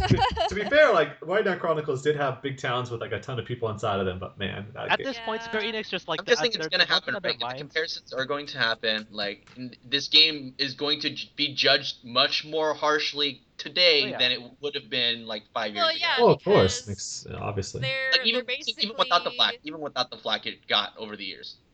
they're essentially like ten years late to the party. Well, Yeah. at, at the same time, it's like, what have they not yet delivered on that fans wanted? Like, they've got chocobos, you can ride on chocobos. They've got the airship. That's like that's every another Final concern of mine. I Fantasy feel like yeah, but it's it's. I mean, what people that wanted like feedback. recently, like ever since No, like they came like it was gonna be in regardless. Yeah, like I, I also I- I feel thought like they this game is of- built on fan feedback. Like, what does Chocobo offer that the car? Like, uh, that, that's another thing too, You can't So- drive. You can't drive off the. drifting. I can't yeah, drive off the can't ground. drive off the road. Yeah. Which Like, you can't drive kinda off the road at all. Like, No, you have to stick to the roads. That's the fact. so what? I so can you not when you're driving the car? Do you just not click anything? It automatically takes you Yes. wherever. You you Yes. can do that, or you can control it. I do think I- can only control on can't the drive off the road. I'd That's- rather have it set it so that you just choose What like some random place and just say, "Hey, this. Just drive, just drive. Don't no destination, just drive." I wish you could do that. That's one thing I like. I can't if I can't off road a car. Why is can I skip the car watching scene? They I'm haven't really. sure. said I'm sure you could. Like like, Like Red if Dead Redemption. if they don't have a fast travel thing, it might be a problem. I'm Like, sure. I'm sure car. it's like Red Dead Redemption. You could skip it. She said you could you can control it. No, no, no, no. Well, Being able to when stick within the you're- lanes, not controlling Okay, the car. listen. When you when you have the car drive itself, you actually just sit there and watch the scenery from what they've shown so far. Yeah. But when you So drive don't know. you can't take it off road. So you- you're stuck to the lanes, right? Yes, but Oh, so at the same time, why would you be? I, I at that at that point, it's like I would. The only reason you'd be controlling the car is if you wanted to stop and do those side quests that happen alongside the road every so often. That's like the only thing I can think of oh. why you'd want to. Otherwise, you're in the back seat talking with Prompto. I What if. I were to like run into Game. other I wanna love this game based off its I real. want to. Too bad you can't drive to the other lanes.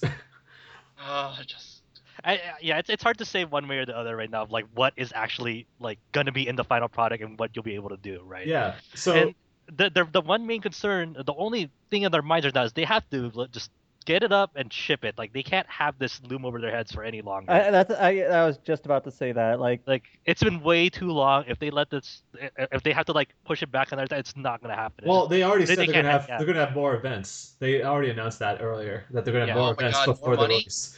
But um, besides, they announced an anime as well, Brotherhood, Final Fantasy 15 by A1, of course, our lovely folks who It's like- also it's like the a fan- Phoenix five Wright. Wait, it was by A1.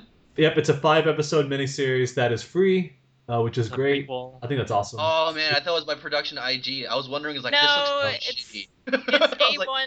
It's A1 Studio. Yep. oh man, they must have really brought in. They must have brought in their C tier team because that looked like garbage. It's it's a well to be fair. Okay, I so actually Sony haven't watched it yet. So Sony, Sony's uh, Sony Pictures is producing Kingsglaive, and so of course they got A1 owned by Sony helping with Brotherhood. So there's a big Yeah, relationship with which it. is Ah. unfortunate because the when they did the Final Fantasy VII anime, they actually got Studio Madhouse. That was really good too. I had no, No, idea it was a wasn't. It was Fantasy just a bunch of people just anime. standing there talking. I liked just it. bobbing heads. What? So I liked so it. far, oh, wait, like the, about? like What are you talking about? are you talking about the Last Order? I- I'm Yeah. talking about like well there was there was Oh, also the the one that came with Order, There and was the other one, too. The other one was like Studio 4C, I think. Oh that's right Studio First. That's the one I liked more. I was just really hoping for Ufotable to be involved, but I guess it, this guy. It's like, like U- Pla- U- Ufotable fun. can't be involved with any- everything, man.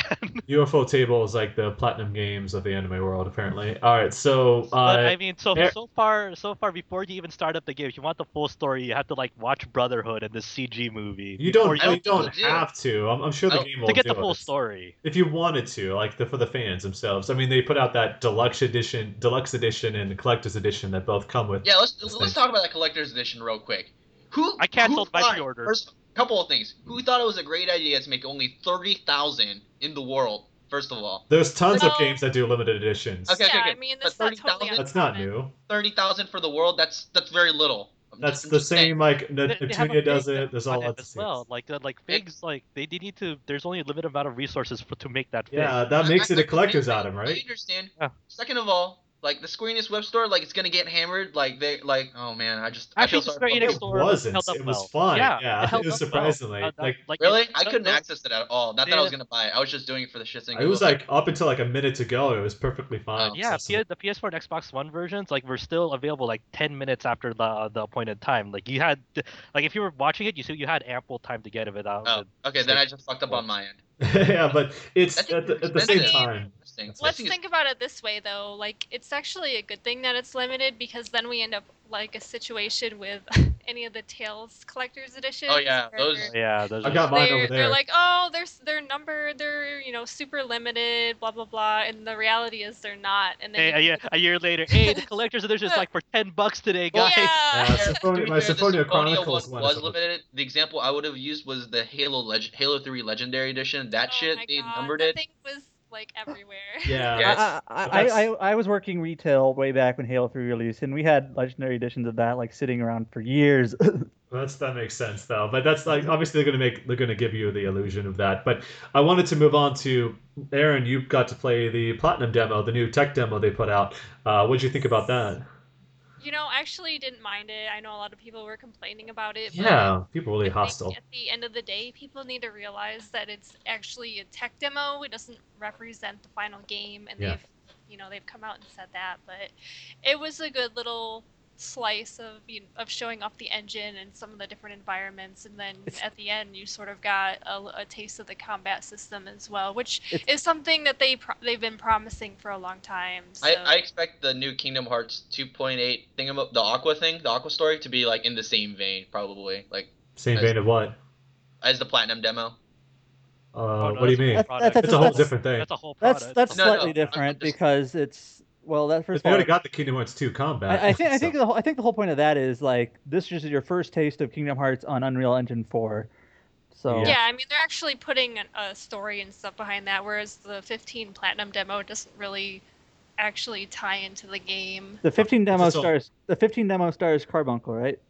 Yes. Yeah, they, they said that before. That was just like episode to Sky, where it's that it's its own separate thing. It has no tie into the main game itself. Oh, Like, Well, yeah. it's- Carbuncle, well, Carbuncle is cute, so I want to starts play the it. yeah, well, they did say yeah. If you actually beat the demo, you can have Carbuncle in the main game like an item to uh, use Well, it. no, you. It's not that. It's that you can choose his name. In the oh, main wait. game. So so so you still get Carbuncle regardless. Just if you beat the demo, you can rename that Carbuncle. Oh, that's right. Right, Someone mentioned that later. I forgot that. So once you finish So the demo, So it lets you rename. All right. What are you naming your Carbuncles?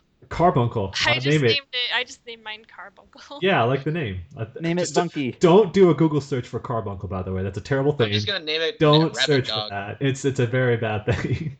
It's gonna All be right, called Rabbit so Dog. when is Final Fantasy 15 finally coming out in this world? Surprisingly, September 30th, 2016. I did. I did enjoy the troll where it scrolled over to November. I sort of laughed. I was like, Which ah. that date also leaked like several weeks ago. Yeah, Yeah. Gematsu got a story about that too. I remember that. So that's That's a great time frame though. September 30th. It's it's not a bad time frame. At Um, least it's not the end of fucking June. Oh my yeah. god. Persona. Persona 5 can be announced for um, like Dude, September that game- 23rd or something. Just a week Uh, before. Square Enix has a rock solid lineup for the remainder of the year. Uh, I know they haven't announced uh, release dates for everything. So they have Nier, they have Star Ocean. World of Final so- Fantasy. Uh, Are we sure Nier is supposed to come out this year? Yeah, they announced it. They said all they Said games. it's it's Oh, they a did? 2016 game. Yeah, So- they said all Yeah, games from last year are coming out this year. Because no, because there's gonna be no more Square. Enix next year. That's why. Like Yeah. honestly, they said the only thing that's not coming out this year is The Final- probably Kingdom Hearts 3 and The Final Final Fantasy Fantasy VII. 7 remake. It's weird because like September 30th falls on a Friday. That's unusual for like. shit. It is, but It's like Nintendo. actually, um, Sony's been doing that lately, releasing games on Fridays. And Nintendo Nintendo's been doing that for quite a while now. well, they Yeah. released on Sundays. Well, Nintendo's been releasing on Sundays. I mean, it makes Yeah. sense because Actually, you- Nintendo's you been doing you get the Friday game more on fun. Friday, and then you play it during the weekend. That's true. That's that's. Uh, I just remember historically, So, like it- I think the Dragon Tuesday Quest thing games came out on a American Friday. thing, right? Uh, because most hap- what happens is a lot of movies come out on Tuesdays, so they just happen to align the shipments with the movies. Or when I say movies, Tuesday, I mean Friday. You mean Friday's DVDs and movies? Blu-rays. So I think Yeah. I think game publishers are trying to move away from that because they realize they they finally realized after like 15 fucking years they're like shit we should actually release games on Hey, Friday. But that doesn't make any sense because people like people get games- paid on Fridays. movies so- and games are totally different Yeah. things. But yeah, that makes for as far as that. I mean, and people get their games early anyway from like retailers that don't know any better. Uh, so uh, that's for Uncovered Final Fantasy 15. We've got news posts up on the site, rpgsite.net. You guys can check that out of all the coverage. And uh, uh, once again, that first episode of the anime Brotherhood Final Fantasy 15 is up on their Final Fantasy 15 YouTube channel. You can watch for free, just like all the others. Kingsglaive is scheduled to come out before the release of uh, 15 itself, which probably is going to be like sometime in August. And so, if you want to get as much details as you want or care for to get yourself ready for the main game, Ten years. go. Years. 10 years. Well, see, people Jeez. keep saying that, but I'd actually like to disagree because a lot Aaron? of that stuff, 2011, right? a lot of that stuff has been removed from the game, so it's not really the same thing that people were waiting for ten years ago. Look, Oh, we not this like, is three years there, alright. But we're just saying- years. Aaron's specifically been hit hard by that news. years ago that this game would come out on its 10th anniversary so here, here we are at the 10th anniversary of versus 13 Was it the 10th or was it 2005 when it was? Oh. No, 2006 in Oh, it was May. 2006 it was i can't So believe i can't month. believe it i was in fucking middle school at the time like this shit is ridiculous Wow, you are really young. Yeah, I feel old Like, now. That's why you're saying that. so I was like, I was, I was about to graduate from. I was actually graduating. I graduated from was high school. starting college that year. I was starting college this college that Oh year as well. So good. I, I, for I, so there was a Ne- there was a NeoGaf thread that started recently saying where were you when Fi- Versus 13 was announced, and some of some of the posts were pretty funny. Um, I think the best one I'm pretty sure was not real. It said um, I wasn't even born yet. Uh, There's you people that were probably in their diapers when that game was announced. That's for sure. Yeah, Yeah. because you can't, you can't, you have to be like 13 to even be on GAF. I know, I know, I know. I was just joking. Uh, I'm saying that was the one that made me laugh the most. It was What's going on. I'm 11? All right, so that is it for Final Fantasy 15. Let's move on. I think we spent enough time talking about that. I'm sure in the coming It's okay. months- We spent a long talking about it as you know the game has been in development probably. So Uh, Yes. Well, that's yeah. not. We could be here for a long time if that was the case. So, um, speaking of JRPGs, we've also got more details about Tales of Berseria. It seems like they keep teasing out more and more characters. Now we've got two new ones. Adam, I think might still be away from us. No, I'm Like, here. Yeah, Josh- so oh, okay, cool. Okay, first of all, let me Magilou. let me mention something that's kind of interesting. Um, how the European branch of uh, Bandai Namco is like actually like releasing information on Tales of Berseria, pretty close to when it releases in the Mitsu Yeah, actually, they revealed like the Magilou, day and, like, well, the day after, but they actually released a bunch of screenshots before they released on in Japanese publications. Um, so it's, it's kind of neat how they're like staying on top of this information and like translating, you know, the various terms and names and things like that. Uh, Which is Makes my job a because lot we easier. still don't know the release date of this game yet. Yeah, and it, I don't think it's ever been confirmed for 2016 in the West yet. Which I don't think they've Wait- said anything, but they're certainly marketing. I it feel like they have when they when they first uh, announced PS4 and PC coming to West. I feel like they said 2016. this game Yeah. is probably coming out in August. Well, or I mean, late not only that, but we're getting we're actually getting like information from the the western side first. Yeah. which really Yeah. It's weird. It's really that's what I was. That's what that's what I meant. The So, last yeah. the last time this happened was like Tales of Vesperia. Yeah, That's, we got like Vesperia, simultaneous news when when that happened. So anyway, they this is actually a couple weeks old now, which has been a while since we did a podcast. But they announced this new character, Magilou, who is like this jester witch girl uh, who wears a dress of grimoire books. Yeah, yeah, fantastic.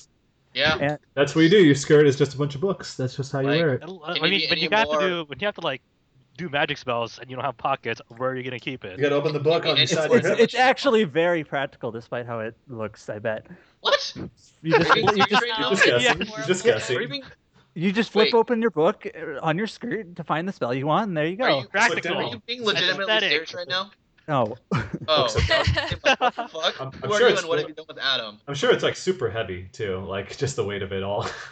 The character, I, I Five actually think the character design looks interesting. Like Yeah. the colors, the way they mix mash. I thought it was. I think it's interesting. It, it's just, it looks I very like- impractical. I like her shit-eating grin in like the anime cuts. it's impractical. That's like JRPGs in a nutshell. Like everything. Listen, man, fashion, this is the best design, designed character. I've seen out of the entire Berseria cast. Like, what do you want me to do? Like, I, it's like you're telling me to say which I shit is know. worse: dog shit, cat shit, rat shit. Like, oh my god!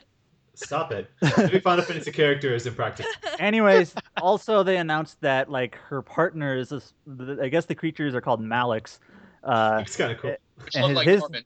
his name his name is Bienfu, and he he looks like he almost looks like what Aaron said a while back, like the Persona cat, only not hat. exactly a cat, and he's wearing this little hat thing that has eye holes in it. Uh, It's like a little jester look. and he, he's like the he, he must be the mascot of the game.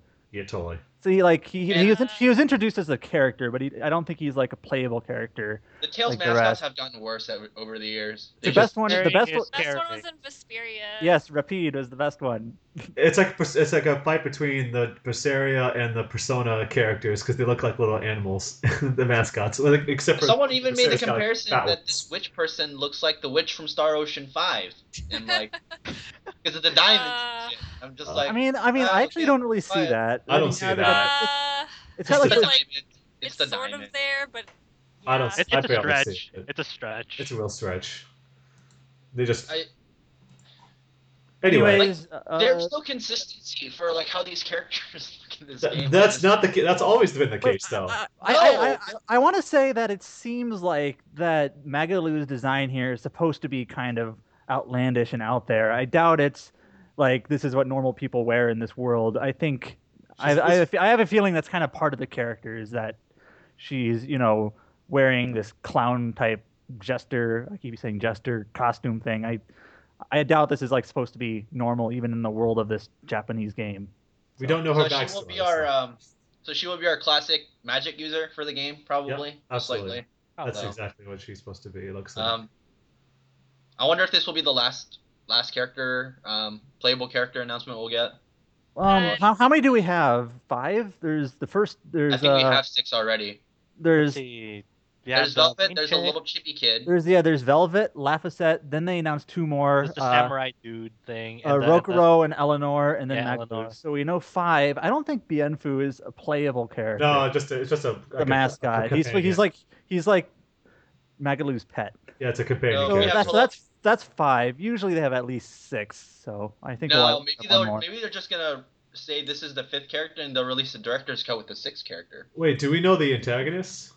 Uh, they've Uh, no, I don't not think- really. Well, I think in one of the there's in some of the uh, They teased it. in right? some of the trailers and some of the cutscenes. Uh, so there's like the church that Eleanor works for, yeah, and there's like this Alan, white dude. there's like this white-haired swordsman guy that they've showed a couple of times. that's probably who it is then. So he's that- probably an antagonist of some sort. Or or he's the other playable character. Or Maybe. Mm, I don't know. That'd be kind of He'll be our weird. Well, Tales Tales games usually have uh, a good number of like secondary characters that aren't playable, so he Like might that- be that. that. Patty. They've gotten smaller over the years. They've also those have gotten smaller over the years. I, I just got a brilliant idea for the next Tales game. You just have a group of four characters on a magic carpet that only stays in lanes, and then Oh God. you just travel There's- around with that. So I know it. the Yeah, release date obviously hasn't been announced yet. This I, I can't see this not coming out this year. Like, yeah, it's I think they already said it was. I feel like it's like late this year. I, I I'm banking on like autumn. I autumn. bet it's I- late I- summer. I feel like this will come out before Final Fantasy 15 is my guess. Well, yeah, because like Um, Berseria is not like a huge leap Well, as far as a new game. This, so I- like, Zest- they've put in so Zestiria was- stuff. Zestiria was October, so I'll I'll just predict October again. I'm gonna predict August Me actually. too. I think August is because that was wasn't that when Zestiria? No, you said October, but August was when Xillia 1 came out. yeah, I'm, I'm Late thinking August. That's right. So like I ideally there's no way they're gonna unless Persona comes out in December, like I oh don't gosh, this is just such a Pers- wherever crazy Pers- fall. oh my god. It's just a crazy like, summer I- fall. The ideal situation for Bamco is for this game to come out before both uh, uh what's it called Persona 5 and FF15. Like that's the ideal goal. Before it, I would say no it's one's gonna, gonna buy Star. Ocean 5. Only hardcore fans. are I would Star say a month after 15, if anything. Like it needs a month because all the sales are usually within a month, and then they're No, because it's it's Q4. People are gonna still keep buying that shit all the way until Christmas, dude. They're gonna buy that shit instead of this game. This game needs to come out beforehand. Like a brunt of the sales are gonna be in the beginning. Well, speaking of a crazy summer, we've also got an announcement that Atelier Sophie was announced for an localization June 7th in the United States and June 10th in Europe, with East America working on a limited edition that you can get on their store uh, exclusively. And remind me, that one is coming out for PS4 and Vita.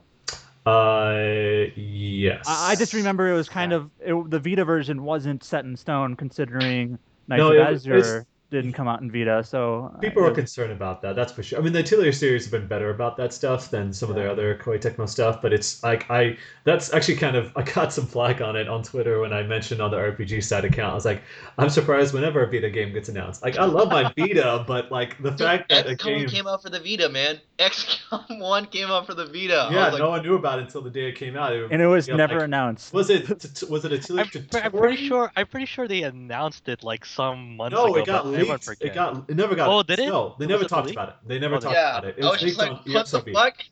ESRB put up a rating for it. That's all. The only way we knew about. It. I actually someone posted about it. Like some uh, another journalist mentioned like this was the first time anyone. It was actually a 2K Japan uh, account that actually mentioned it for the first time. As someone pointed out, and so I just could was- not believe it. I was just like, what a the joke. fuck?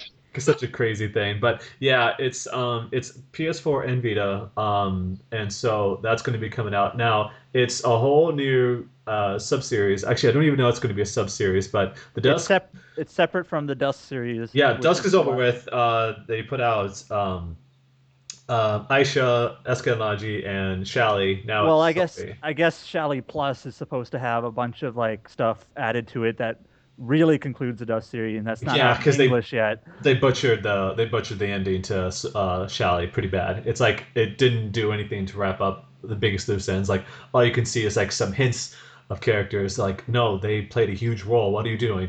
Thanks, Uh, Koei Tecmo. Yeah, great job. No, it's Gust really. Or Gus. Uh, yeah.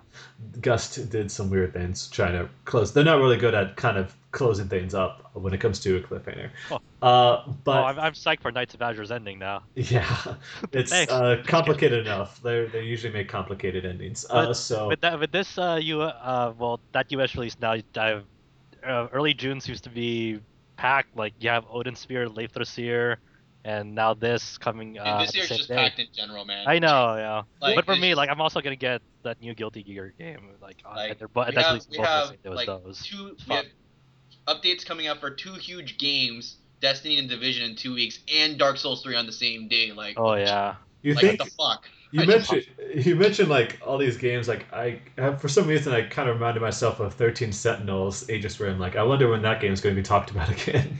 that Vanillaware game that was like yeah. yeah. Tokyo Game Show. I mean, even when that was announced, we still don't even know what type of game that really no, the is. sci-fi mecha game with 2D art. It looks. It has mechs and it's Vanillaware, so it can't be that bad. No, Right. it's an Atlus collaboration. It's going to be great, I'm sure. Uh, so that was uh, another big localization announcement.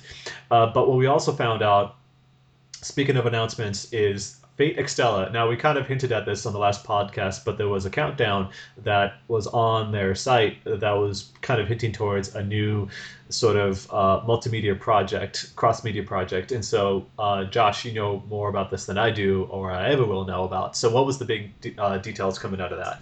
Okay, so Fate Extella is uh, a, a weird thing because it comes after the Fate Extra, which was actually localized here for the PSP um, many years ago. I want to say Extra CCC. four. Yeah. Oh, I forgot. No, wait. Was it- Fate Fate Extra was for the PSP. Yeah. Yeah, yeah. That's what we said. That's what it was. Yes. yeah. Oh, I think it's the PS4. I'm like, what? No, no, that was years Uh, ago. I'm not trying to remember how many years ago Fate Extra was here. It was like it was Oh, 2011, I think. All this Fate stuff just kind of blends together. Yeah, Yeah, and it then, does. And then and then you have uh, Fate Extra CCC, which was never localized here, but it's still a freaking excellent excellent RPG, uh, which is also for, for PSP. So now you have Fate Extella, which is kind of a, a bit of a spin-off on like how it ties into the Fate Extra verse. We're only mentioning this because there's a a a sequel to this RPG series. We don't actually know if it'll actually be a, a shade up RPG. Like the low quality promotion trailer that I saw of this game, it's more like a hack and slash. Uh, Marvelous Looks like is a a- Dynasty Warriors game. yeah, yeah, it looks like a Musou Yeah. game. I, I, I'm willing to bet that they might be using the Estival versus engine on it because it is from Marvelous and it, it's it's very uh, reminiscent of that gameplay. so That'd be kind of cool. I'd be kind of, I'd be into that. Just like the, be- the design of that. It will sell, Yeah. right? Because this is. Oh yeah, they, they, oh yeah, it's sell. definitely gonna sell because you have the, of course, the the favorites from Extra. Uh, the fir- first three characters coming uh, coming in here. You have uh, Nero, which is uh, the original Saber from Fate Extra, with her red outfit, and then you also have the fan favorite caster in Fate Extra, Tamamo. Uh, so they were announced, and you also have the the new Saber that uh, that was debuted in Fate Grand Order, uh, Attila, and they have some sort of Attila form the Hun, which is a girl, by the way. Yeah, I mean like that's what other, the- that's for some that- reason, that's Fate. character. That's Type Moon. That's Type Moonverse, man. In the Fate universe, they have like, if you have a, a famous figure in history, they're probably a girl or something. Even don't matter if they were a guy. So uh, it's it it's very cool to see that this uh, series has a future because I the Fate Extra verse is uh, very interesting. It uh, changes a lot of stuff. Um, and very different from what you see in other RPGs because it uh, adapts a more visual novel style, but uh, but has that weird um, element to it that uh, Nasu, the author of the, the Fate verse, uh, likes to do. The Fate verse. The Fate verse. I just call it the Fate verse. yeah, you the actually call you're call calling it- the term. You actually Yeah. call it Nasu verse? Thank you. Nasu verse. Oh, sorry. So uh, we don't know if it's going to be an Not RPG, but if it's anything like Estival versus. I have no idea. Some mechanics, but they also announced that there's going to be a new anime adapta- adaptation of Fate Extra uh, called Last Discord. Yeah, Fate This- Extra Last Discord is uh, it's uh, a very surprising announcement, but not only because it's uh, yeah, it's produced by Shaft because everything. we thought we thought Ufotable like had the lockdown on the Fate uh, IP. Well, it's okay. They did. They, they do on the on the actual good material. You know, Hey, I love Fate Extra. So. There's also Well, Heaven so Feel far- like an. See, you say actual good material, but they're also doing Heaven's Feel, which is garbage. Sorry, let me rephrase that. Oh that. man, Good material that Sites, the fans deem Stuff good. I don't know about. Materials that the fans I deem have- good. I Heaven's it's. Feel is one of the routes in Fate Stay Night, and it's absolutely trash. Fate Well- Stay like I, Routes like Heaven's are Feel like I, I feel like Fate routes Stay. Heaven's Feel. I was it- so mad. Can I, can I, can I, can I say something here? The here? fanboys fight Yeah, giant girls What do fighting. you Can I can I say something here? No, I have no What? idea what any of you are talking about. no, I don't Okay. either. But this is so fine. in the game. in Okay, the actually, I'm, game- I'm, I'm, I'm, I said that for comedic effect. I know there's like a visual novel with various routes. Yeah, and there's, there's different three applications. routes. Moving on. Speaking of a, speaking of visual novels, there's No. a n- no, not, not yet. Speaking of anim- no, what's up? No. Yeah, Not yeah. yet. Not yet. What are you, you're going to cut us off and then? No, I'm just, I'm just thinking about? Heaven's Feel. Like like Heaven's Feel was not a bad route overall, though it did have a lot of bad elements. All right, moving on. So now, speaking of anime adaptations, we've also got what is their weird thing of closing out Danganronpa's uh, storyline uh, that was the through line was Hope's Peak Academy, which carried from the first game to the second game. And now instead of doing a third game that they said they were thinking about doing, they instead went the route of uh, doing an anime about that. So we've got Danganronpa 3, the end of Hope's Peak Academy. And so we've got some details where they decided to split two different arcs, uh, which is one is the original characters, and the next is the, like a whole different, like a new cast of characters. Is that how it works? Yeah, wait. Did, so no, no, no. So this is a prequel to Danganronpa 2. So it shows you what That's cast right. of Danganronpa 2 did before before Danganronpa 2. I thought it was another episode. Was that? Okay, so yeah, th- this is weird because uh, Yeah. to be to be clear, Danganronpa 3 the anime and Dan- Danganronpa V3 for the PS4 and Vita are totally two games. separate things. Totally two separate things. things. Two V3 separate is a things, whole right. new- So a whole new Danganronpa 3 the anime is break, broken up into two parts, which is the future arc and the despair arc. Uh, the despair arc will show you what the Danganronpa 2 cast did before Danganronpa 2. And the future arc will show you what the Danganronpa 1 cast did after Danganronpa 1. God. Yeah, this is it's bizarre, and As, we don't as actually. someone, we- as But someone who hasn't played any Danganronpa game, I like this seems really needlessly convoluted. So uh, the whole thing about Danganronpa is that there's like this big cataclysmic event. We're not going to go into that because that's huge spoilers, of course. But like that's that's kind of the thing is that um, Danganronpa uh, two. There's some very important details about the characters that aren't really gone. They don't really go into, and so that's what, of course, this anime is supposed to be about. Um, but another episode I thought was supposed to be. I guess it, they didn't really go into too many of the other characters either. With another episode, uh, another episode They takes did? place after one. Yeah, but they didn't really like go too deep Eh, into. whatever. Yeah, yeah, this, it's this is an anime. They're doing it to promote Danganronpa V3. yeah, Watch it if you're interested. I'm sure Right. there will be despair. I'm sure people will die. Whatever. that's pretty much what it's expected to happen. And so, aside from those two big news on the anime front, because we're anime site uh, dot net, uh, we've also got Tales of Zestiria: The Cross anime God, coming this summer. Speaking Maybe of uh, it's UFO actually- table, Cross. Ufotable, it is the Cross. It's the best anime studio in the world. They actually say the Cross. They're Cross. okay. Yeah, UFO What? table. They're okay. They're the best. They're they're okay. Shaft is the best. I just want to see the reaction from But that. yeah, I mean, just all these RPGs getting anime adaptations. I, I don't watch much anime, but I like. I think Madhouse is the best. Madhouse is pretty damn good. And so that's that's the big. They're okay. Yeah, Tales Yeah, of Zestiria the Cross. It's an retelling. Is an anime retelling of the game. Uh, game's terrible story with terrible characters. So Did Look you review Zestiria? What did you give Zestiria? Aaron, Aaron reviewed it, Oh, Aaron, okay. I don't know what Aaron thinks of the story. Um, Did and I don't think Okay, Aaron's much of a fan of the story either.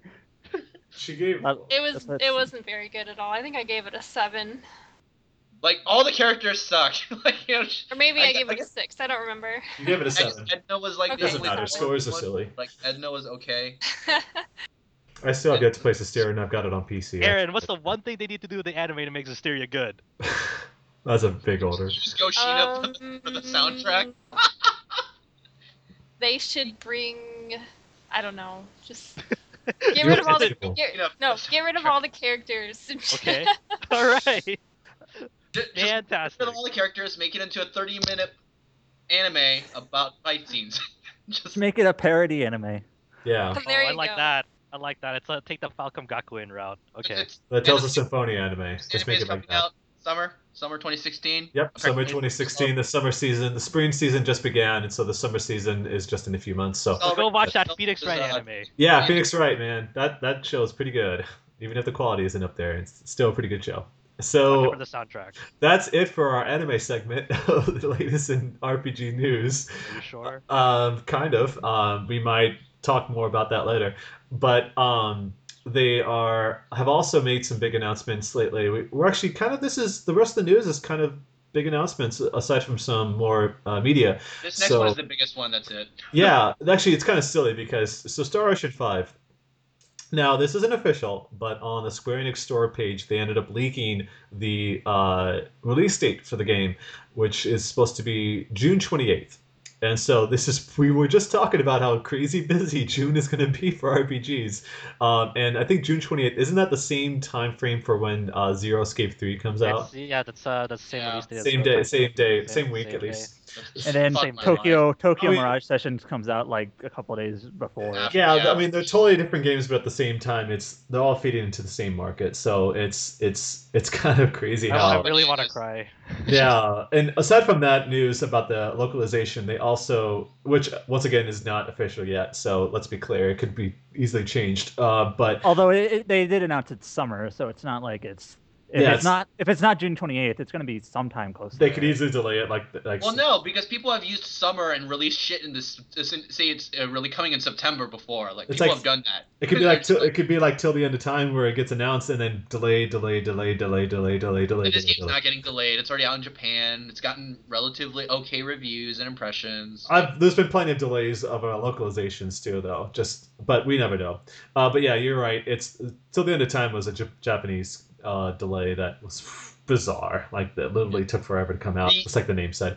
But they also uh, mentioned on the first Starlog, which is their uh, Star Ocean um, Video things. blog. video Yeah. blog that was uh, been going on for a while in Japan. Now they decided to do an English version of that. That it's going to be dual audio, which is great. More games need to be dual audio. it's good. It's nice to have the option. For this one, I mean, it makes sense for them to do audio. Like it's art. Like it's not like it's Final Fantasy 15 where it's trying to go super mainstream. This is like trying to fulfill a per- certain niche, and the niche audience like dual audio. So it's Well, it's cool. Star, Ocean- well, Star Ocean, Star Ocean 4 was dual audio on PS3. International, yeah, international, international version. edition. The Final Fantasy 15 is also going to be dual. It's going to be like Yeah. multi audio. Actually, it's going to be like uh, port. I think it's going to be like no, maybe I don't know if I'm messing this up with the audio with the text, but it's gonna be like gonna be dual audio. the demo had it. The option you can change. They, they, also on the final trailer uh, that they showed at the Uncovered, it showed them speaking Japanese with English subtitles. Probably yep. And- finished. the demo you can choose between Japanese, English. I think there's also uh, someone correct me if I'm wrong. They also mentioned Portuguese and things like that. Is that yeah, I, th- I think they mentioned that Final Fantasy 15, at least in Europe, but maybe even the in, in the NA version, is going to have Spanish and Portuguese like Aaron, subtitles. do you, uh, do- can you confirm All right, on I the stand language corrected. options? It has dual audio. FF15? I'm sure the Japanese voice actors will be better Um, than the voice actors. Yeah, there's dual audio, and then like in Europe, you can have French or German audio, and then I think over here, um, it's like Portuguese, right? And Spanish. yeah, Spanish, there's Portuguese, and Spanish. Where's Square getting this Brazil. money? Kind It's of not- reminds me. It's- it's for wait, me, wait, man. I already they had that want copy up. on They want pre-order. more Wait, sales. Wait, so these these aren't these, these aren't just subtitles. It's actually like Portuguese audio. I think that's the big deal about it. Is it? Uh, that that kind of reminds me of like Lost Odyssey, which had like five different voice voice tracks. Yeah, they. That's I why we had three discs, four discs. Right. Square, Square Enix put out like a big video about that, and that's it's like the first Final Fantasy game to actually do the legwork on that stuff. I mean, it's.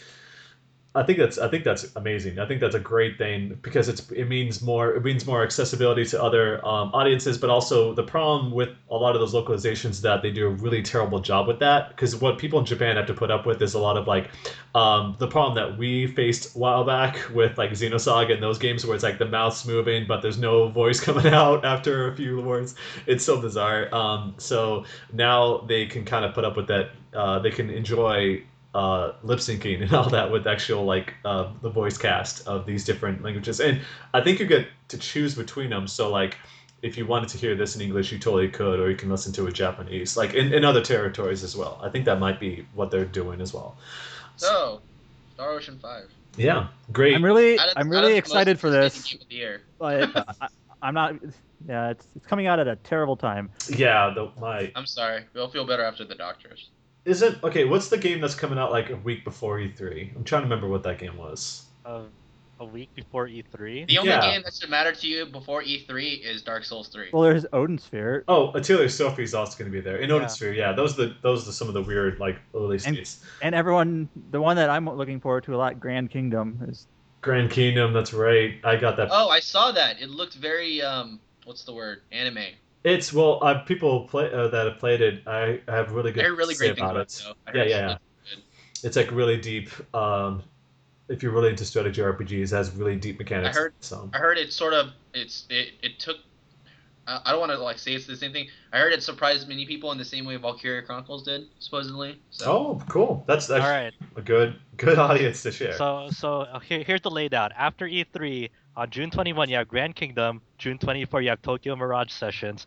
and then both on the 28th, Zero Time Dilemma and Star Ocean 5. Have fun. Cool. And uh, so, in a couple of days after June 28th, we've also got something that is near and dear Oh to my Josh's God, heart Super Robot Wars OG Moon Dwellers. That's, of course, only in Japan, but uh, that's big news for you, Josh. Yeah, it's it's it's big news like for people who are uh, import SRW games. Uh, at this point, because of the crazy release, I might actually just hold out for an English version of that, which it has it has been confirmed for Asian territories. Yeah. But there's no release date on that yet. But Oh, okay. uh, like uh, traditionally though, I, I import SRW games. Bam- So Bamco has just- been going real hardcore on Oh yeah, They've been great yeah. on that stuff. Localization. Like, Yeah. yeah. At the end of April uh, this month, uh, they're gonna have the English version of Gundam Breaker 3 out in Asian territories as well.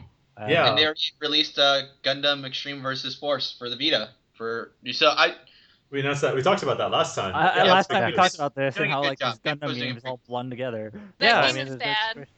Uh, yeah, versus Forces. And, uh, You I- don't I'm not, I'm. I'm, I'm not. I'm not gonna like rag on it too hard here because I can go on and on about it. But at least they are at least releasing patches to that game to add more content to it from the uh, bare bones release. And it's it's a, it's a start.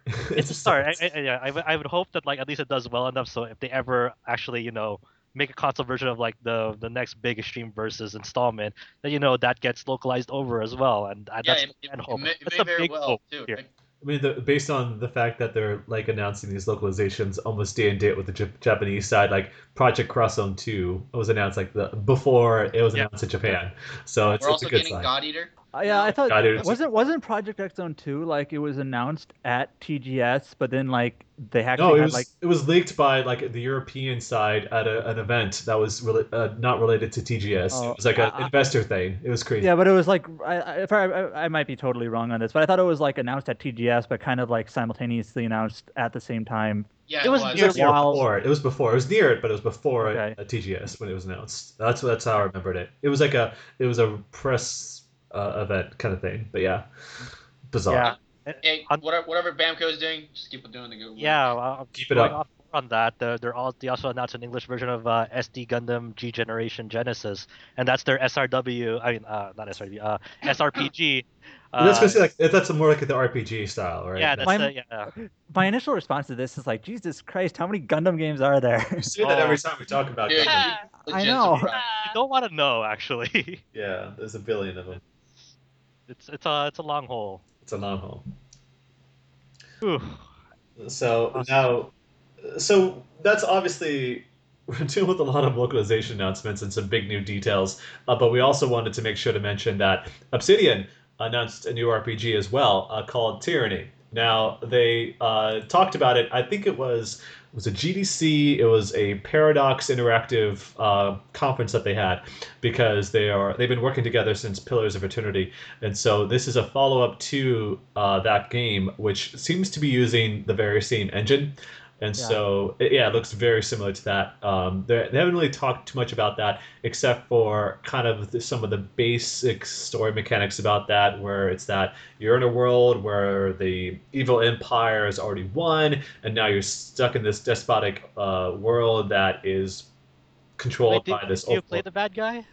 Uh, I don't think the. I, I think. Oh yeah, you you do. You actually play a part of their the evil forces, and so it's kind of a. It's That's awesome. uh, it reminds me of like I think it was like a long time ago, like that Lord of the Rings was it Two Towers, Return of the King, where they made such a big deal about actually playing the evil, the bad guy, and like they they said that that never really happens. For some reason, I keep remembering, reminding myself about that game. Um, but it's supposed to be uh, completely non-linear, so you can. I don't know if maybe you have the opportunity to work as um, the part of the bad guy's force isn't always doing mean things, doing evil, uh, evil jobs, or you can kind of, you know, slowly work your way towards the good side and start to um, help people here and there until finally you're, you know, completely switch sides at the end of it all.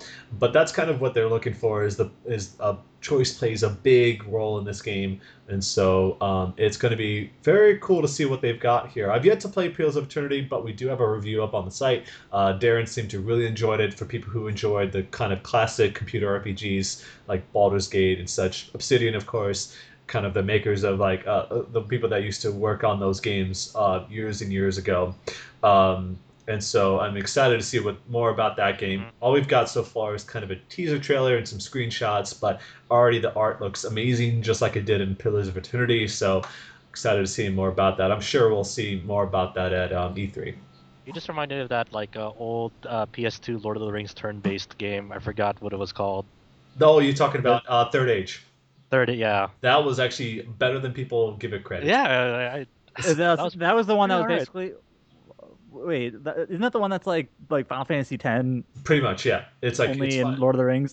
Yeah, it was, it, and actually, it was it was much better. Like I said, the only problem I think was like the the abundance of random encounters. That's about the you'd be running across a one field and just hit like ten or fifteen different battles in once. It was kind of Anyway. crazy like that. Um, so that is it for the big announcements. We've also got a media update. Just like with Tales of Berseria, we've also got some new characters revealed for Ys 8. Well, not quite new characters. Uh, Adam, Dogi. Adam, what's the deal with the Ys 8? okay, so the, so they, they Dogi. they they revealed Dogi. Dogi, which we knew was about, it was a matter of time before Dogi would show up, and I have to Maybe you say, didn't know, man. I have to say that Dogi is pretty hot. He's sexy as hell in it. He's a sexy beast. We already knew that though. But you know what's the worst part? He's not, playable. It's like, I thought we were used to that. That's what we were talking. We were used to that, right? no, I'll never get used to it. Oh my gosh. Wait, is he really not playable? No. he was only playable in one of the games, right? Is that what the deal was? right. We got a Mm, clone of him in in uh we got a clone of him in uh, Memories of Celceta. We got a clone of him in this game too, pretty much. Yeah, there's there's Yeah. this It's so Sahad like this Put them side to side. anchor throwing guy. Yeah. So yeah, they just revealed that there's Dogi, there's Captain Barbaros, who I don't remember if he's was mentioned in other games, but usually at all in a lot of these games is like on some sort of ship or pirate ship, and he, they usually ends up not very good for him, and he ends up crashed on some island. But yeah, so there's this Captain Barbaros guy who I guess was on that At the end ship. of Ys 5, Man, I I think he don't- was the captain. I don't look so terrible in this game. I just I don't know. I, I thought he looked Alright. great. I, I thought they look he looked great in Memories of Celceta and like I other games. I a hundred I a thousand percent disagree with you. He looked like a dork in Memories of Celceta. Yeah, he didn't look good. Well, okay, so the only reason I don't like about it is like they, it, it, there's way too much going on, like in the art. Like there's just way too much going on. Like, I, He's like a he has sex- all these like different colors and bandages and like. I'm gonna I- I share feel his like I'm picture Romero. on on the Skype chat. You can check out a sexy. Actually, it's funny because it doesn't blow up. It just shows a picture of his abs. That's all it does. so that is accurate. that. That's all you need to see, really. so don't need to see the I'm I'm super excited for this game. I'm, I'm yeah. I'm ready. I think everyone's ready for that game. as, And once as again- someone has as someone who's played most of the E series, finally in the last year, I'm like, all right, I'm pumped for this. And it's funny because once again, it's at the end of June, right? The Vita version. It's coming out the end of June. Is that Yeah. it? Is that it? Yep. Yeah. And then the PS4 we already mentioned last time. It was delayed until 2017. So we'll see what that's supposed to be like.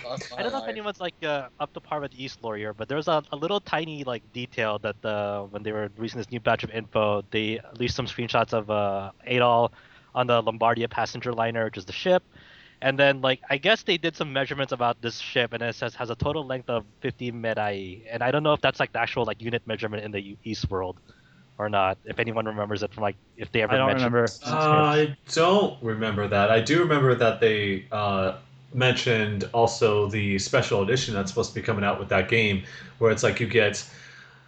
I think you get like You- a soundtrack. You get like uh, the armor as DLC, like the silver armor, the classic Adol from like. The yeah, old you can you can dress him up as in his original Oh yeah, the silver. Yeah. mhm. armor. Yeah. I, I, I kind of interested to see how that translates into that game engine. Yeah. What what else was part of that special? Edi- I, I'm totally blanking. I, I don't know. I, don't- I don't pay soundtrack? t- I don't pay too much attention to Japanese special a, a mini soundtrack CD, I think. I, I don't know if it's just music or the drama as well in it. Um, Yeah, so but that's like they already revealed the box art and things like that, so you can check that out. But that's it for news on this on this edition of the TetraCast. And so now that that's over with, I want to thank all my special guests for being here today. I want to thank Aaron, Adam, Josh, and Simon for being a part of this uh, special cast. Aaron, come back anytime. Simon, I'd rather you not show up ever again. Uh, uh, okay. Wow. It's okay. he'll show up anyway.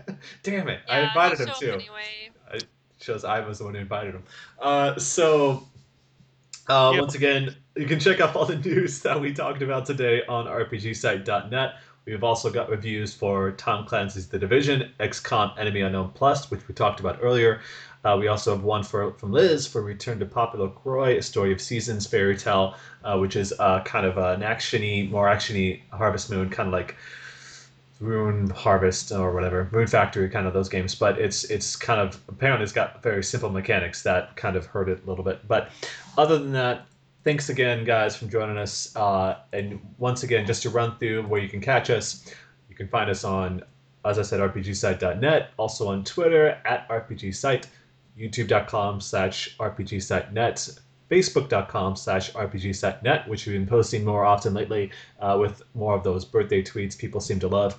Um, we're also on iTunes. Just search for TetraCast. You can find us there. Also, I really want to uh, emphasize joining us on Discord. It's a great place to meet a lot of awesome people that. I was, um, I was chatting with other people during that uh, FF15 Uncovered event. Uh, we were uh, watching it together. It was a great time. Yeah, absolutely. And we'll have to do more like voice uh, sessions with people. I think that would be uh, great to do voice chat. Uh, so you can find that at uh, the easy way to get that is tinyurl.com slash RPG site Discord. So that's RPG site D I S C O R D. Um, find us on there. Uh, we're very active on there. Some of the other people as well. Uh, we've got a very uh, loyal base there that you can enjoy being a part of the community with. And so that's it for the latest edition of the TetraCast. Um, thanks a lot, everybody. Thank you. Heaven's Feel was an okay route, okay? Hi. Mm, No, it wasn't. Heaven's Feel was terrible. We're gonna cut it off right there. All right.